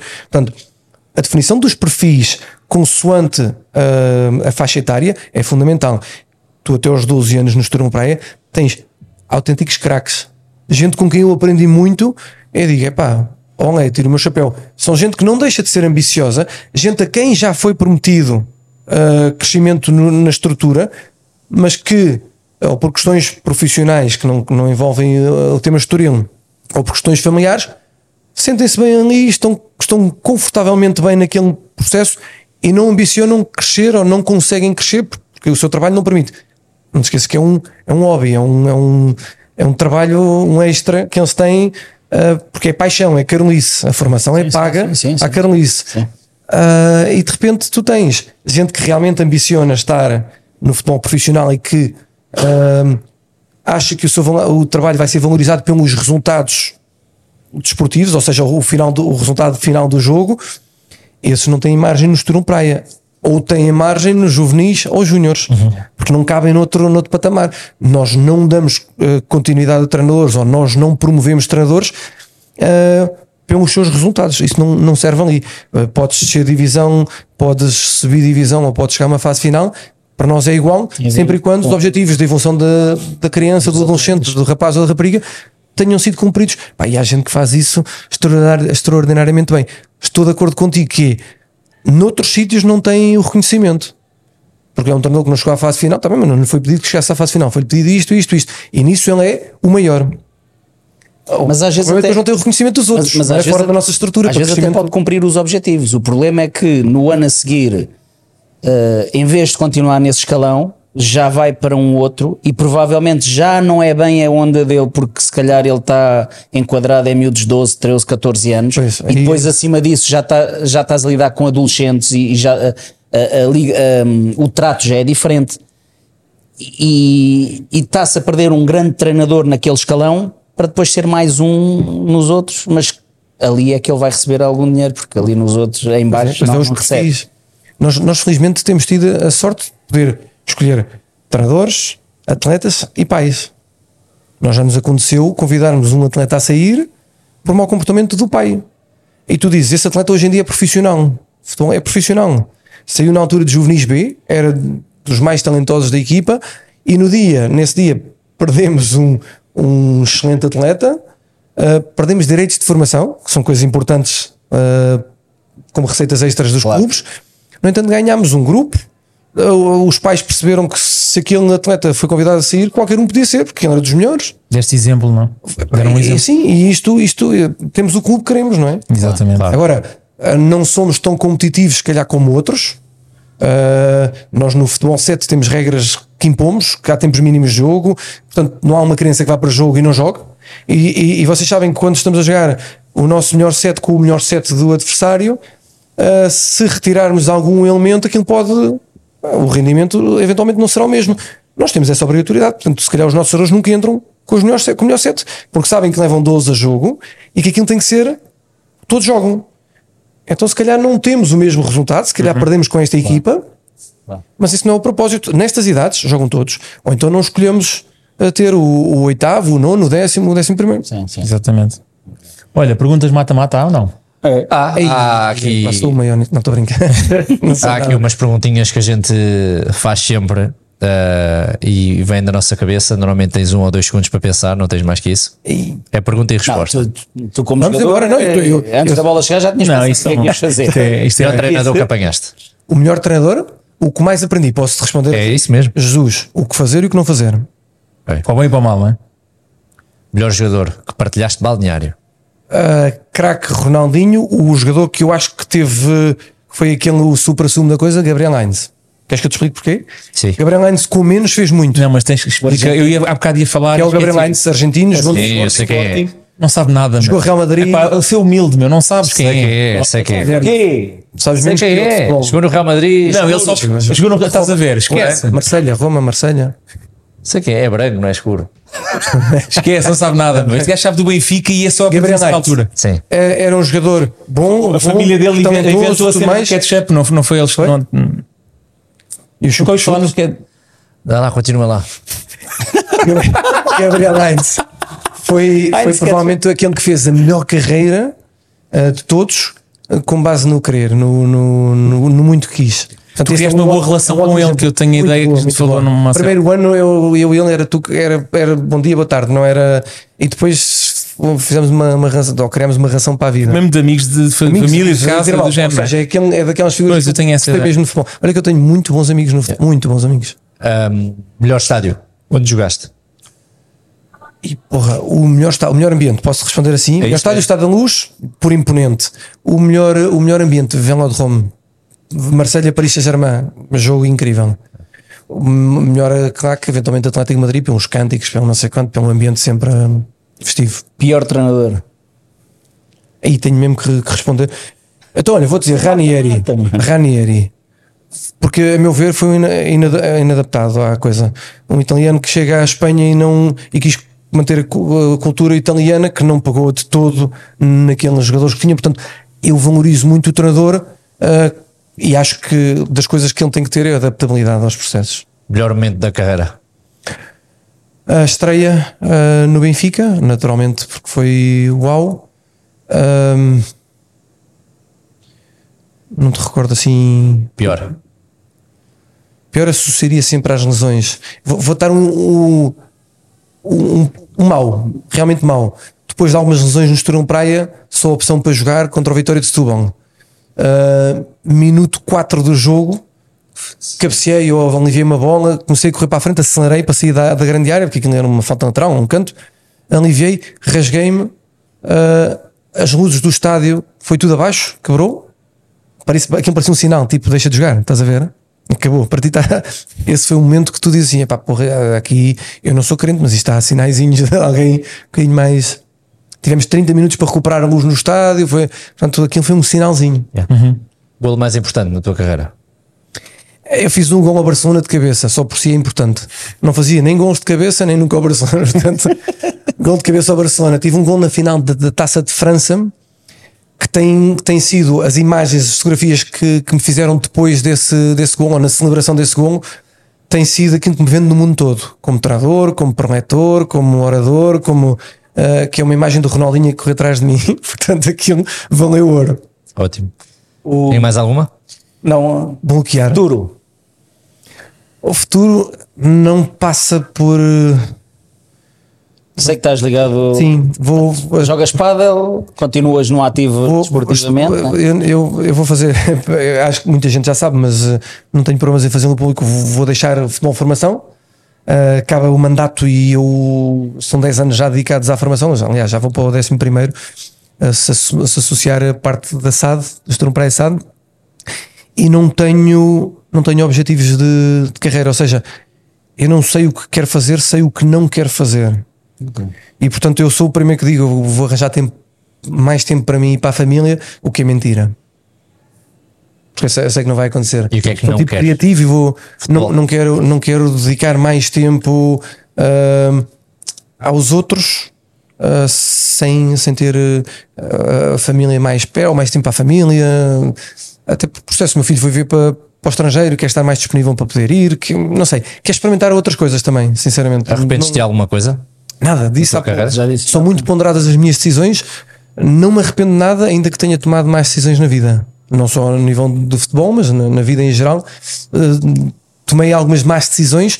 O problema é que no momento em que as tomei, achei sempre que era a melhor decisão. E a partir daí já não te arrependes. É. Podes concluir que não foi a melhor. Gostaste de estar aqui? Muito. Ainda bem. Eu Olha, Falo muito, mas eu vocês acho não que falam. tu, não, tu falas para caralho. Não, nós ouvimos muito. Mas antes de tudo, com outros gajos. Ahm, Ai, ai, ai, ai, ai. Tu, eu acho que sinceramente, e eu entendo a fase de vida que estás, porque eh, estás a desfrutar de muitas coisas e queres desfrutar mais, mas eu acho que tu, devido à, à- forma como vês as coisas e a forma prática como, como, como analisas os problemas, eu acho que tu fazias falta a uma estrutura profissional. Agora, isso se calhar vai implicar que tu tenhas que abdicar de Tenho- muitas eu coisas. tenho não é? tido vários convites. O problema é que eu, eu começo a pensar nisso e eu. Mas quando a- estrutura profissional, atenção, não tem que ser no futebol. Sim, sim, entendo, entendo. Mas eh, sabes, sabes que eu, eu gostava. Eu, eu, eu tenho pancada, acho que já se percebeu também. Já me conhece há muitos anos, portanto sabes que sim, não é? Ahm, eu sou um curioso da vida. Eu, eu gostava de fazer um mês a fazer recolha do lixo por experiência, por ter um salário nesse registro. Ah, gostava de ser concierge na, num, num, num condomínio de luxo. Não sei porque tenho esta Nós pancada. aí partilhamos um bocadinho. Eu, eu sou Os idiomas que falo, aspecto, que é, ter um bom trato às pessoas. tu vais sempre aprender qualquer coisa, não é? Tu vais sempre aprender qualquer coisa. Eu, eu- não é? A minha média diz que eu me divirto, ah, mesmo que seja 8 horas sentado numa secretária, fechado numa sala, eu procuro, encontro o bom daquilo. O- E eu sou um bocadinho assim, eu sou muito otimista para tudo e adapto-me a tudo. Ou seja, ah, se há coisa que eu não gostaria de fazer era comentar jogos de futebol, por exemplo, não gostaria porque me obrigaria a ver jogos, coisa que eu não quero. Ah, mas não, não tenho problemas nenhums em. mesmo, desligaste mesmo do futebol. Sim, sim. uh, Não. E não consegui explicar há pouco, uh, não em entrevista, mas uh, off, o porquê de, de ter desligado. Ou seja, não deixei de acompanhar, tipo bola deixei, neve, de, não é? deixei de ter amigos a jogar, que era, Pois. pelo, era o motivo pelo qual eu às vezes ia ver jogos, e agora dou para mim ver um jogo de paddle e não consigo ver um jogo de futebol. Não, não, dá, não consigo uh, ligar a televisão para ver um jogo de futebol. ali Sozinho, não. Se for para beber umas cervejas com os amigos e qualquer coisa, se calhar alinho. Mas é, é muito raro, muito raro. Uhum. Vejam, o jogo de Portugal jogou o Mundial, eu vi dois jogos, o primeiro e houve outro jogo que foi o, o avançado, o Ramos, Ramos do Benfica, que fez três gols. Uhum. Foi os dois jogos que eu vi da seleção. Agora vejam o que eu. Certo. Há jogadores portugueses que eu não conheço. Sim, é sim. uma vergonha dizer isto, não é? Pá, é- É uma vergonha. Vá. Como, como, como português e como jogador. eu acho que não é? eu, tu deve haver só o, o, o, o Raul Meireles, meu. O Raul Meireles acho que também é do género. Também desapareceu e diz que nem quer saber de futebol nem nada. Então, o que é curioso. É, estás a dizer outro está todo tatuado, maluco da cabeça também. Virou. Mas já era, já era, Estás-me não a é? pôr num patamar. Não, o- Não, já era. é Cinco estrelas. Sim, já era, já era num registro diferente, mas, pronto. É, Eu, eu acho que não, é, não, é, não se pode condenar a opção de um tipo, cara, não quer ver, não vê. Eu, eu, eu vou-vos dar exemplos. Uh, já me ligaram para opinar sobre o Vitinha ir para o Paris Saint-Germain. Eu não sabia que era o Vitinha. Não é? Uh, de repente uh, pedirem para dar uma opinião sobre o Pochettino e eu digo, porquê o Pochettino? Ah, porque saiu do Tottenham e foi para o Paris Saint-Germain ok, ok ok, não, não- há coisas que eu não apanho Não conseguias apanhar a relação, não é? não apanho Tu jogaste com ele, com o Pochettino. Joguei no Paris, olha, mais um Mais um para Minnesota, para Mais um. Chelsea. Ah, não, mas eu, mas eu, Eu sei que vocês não querem acabar a conversa, não sabem como, já vamos três horas, mas não. Não, não. o- Normalmente isto agora começa. O, Agora é parte do- Alguém lança qualquer coisa, o e entretanto, agora inventa uma música de rock que a gente não vai Já ouvir está, aqui. já está no ar. acho que Está a bombar. Eu acho que sim, eu acho E portanto isto agora. Hoje estão a jantar, não é? Não, hoje, hoje à Benfica. Mas olha, nós fomos jantar ontem, mas tu e não Braga. contaste quem é que pagou. Nem vale a pena. Não vale a pena. Pronto. Fui eu, fui eu, fui eu, fui eu, fui eu. Não, eu queria pagar, ele não deixou. Uma mão no bolso, outra no telemóvel diz: Não, eu pago, hoje pago eu, diz ele. Não, não, mas eu pago o telemóvel, tu sabes disso. E de repente, não, não. Tínhamos um lá no Estoril Praia que andava sempre com uma nota de 50 no bolso. Quando eram os cafés, era sempre o primeiro. A primeira É, nota não há de 50. troco. A nota deu para o ano Não há inteiro. troco e ele, pá, não tenho moedas. E havia sempre alguém que fazia. Pronto, ok. Nunca mas tinha sempre Bom teatro que tu não fazes. Não, não, tens que arranjar assim. Eu não sou nada A assim. nota de 50 pau. Malta, Muito bem, olha. para a semana, né? Acho que foi muito bom, agradeço. Obrigado. E Eu é que vos agradeço. o- Eu já não falava tanto de mim toca. há muito tempo. Mas eu acho que era preciso também e há muita malta que vai, vai adorar ouvir, de certeza. Yeah. Ele faz o fecho. Faz, faz. É assim, nós estamos no, fecho. estamos no YouTube, estamos nas plataformas todas de podcast, estamos essas coisas todas. Sigam faz assim. essas coisas. Tipo, Malta, sigam o Mata Mata. Já viram que isto é um momento de, de entretenimento porreiro. Uh, dois mais um, e digo mais um porque criam logo atrito no princípio com o tema Benfica. Guilherme, é para ti. Uh, acompanhem semanalmente histórias que poderão ser igual de divertidas como foi esta. Uh, gente curiosa, temas curiosos. Não desapareçam, por favor. YouTube, as redes sociais na geral, é que eu, eu vou perder aqui. O Twitter vocês têm? Não. Nesse canal se diz assim. Ok. Então, essas plataformas de Acompanhem nas podcast normais. plataformas ah, e nas redes sociais, por favor. Um abraço Categoria. e obrigado por nos terem assistido. Está feito. impecável, impecável. Ah, não é preciso mais O nada. primeiro homem que chega aqui e agradece às pessoas por ouvirem. Já. Pô. Nunca vocês tiveram essa. Também agradecemos, meu. Pois, muitas vezes. Ah, bom.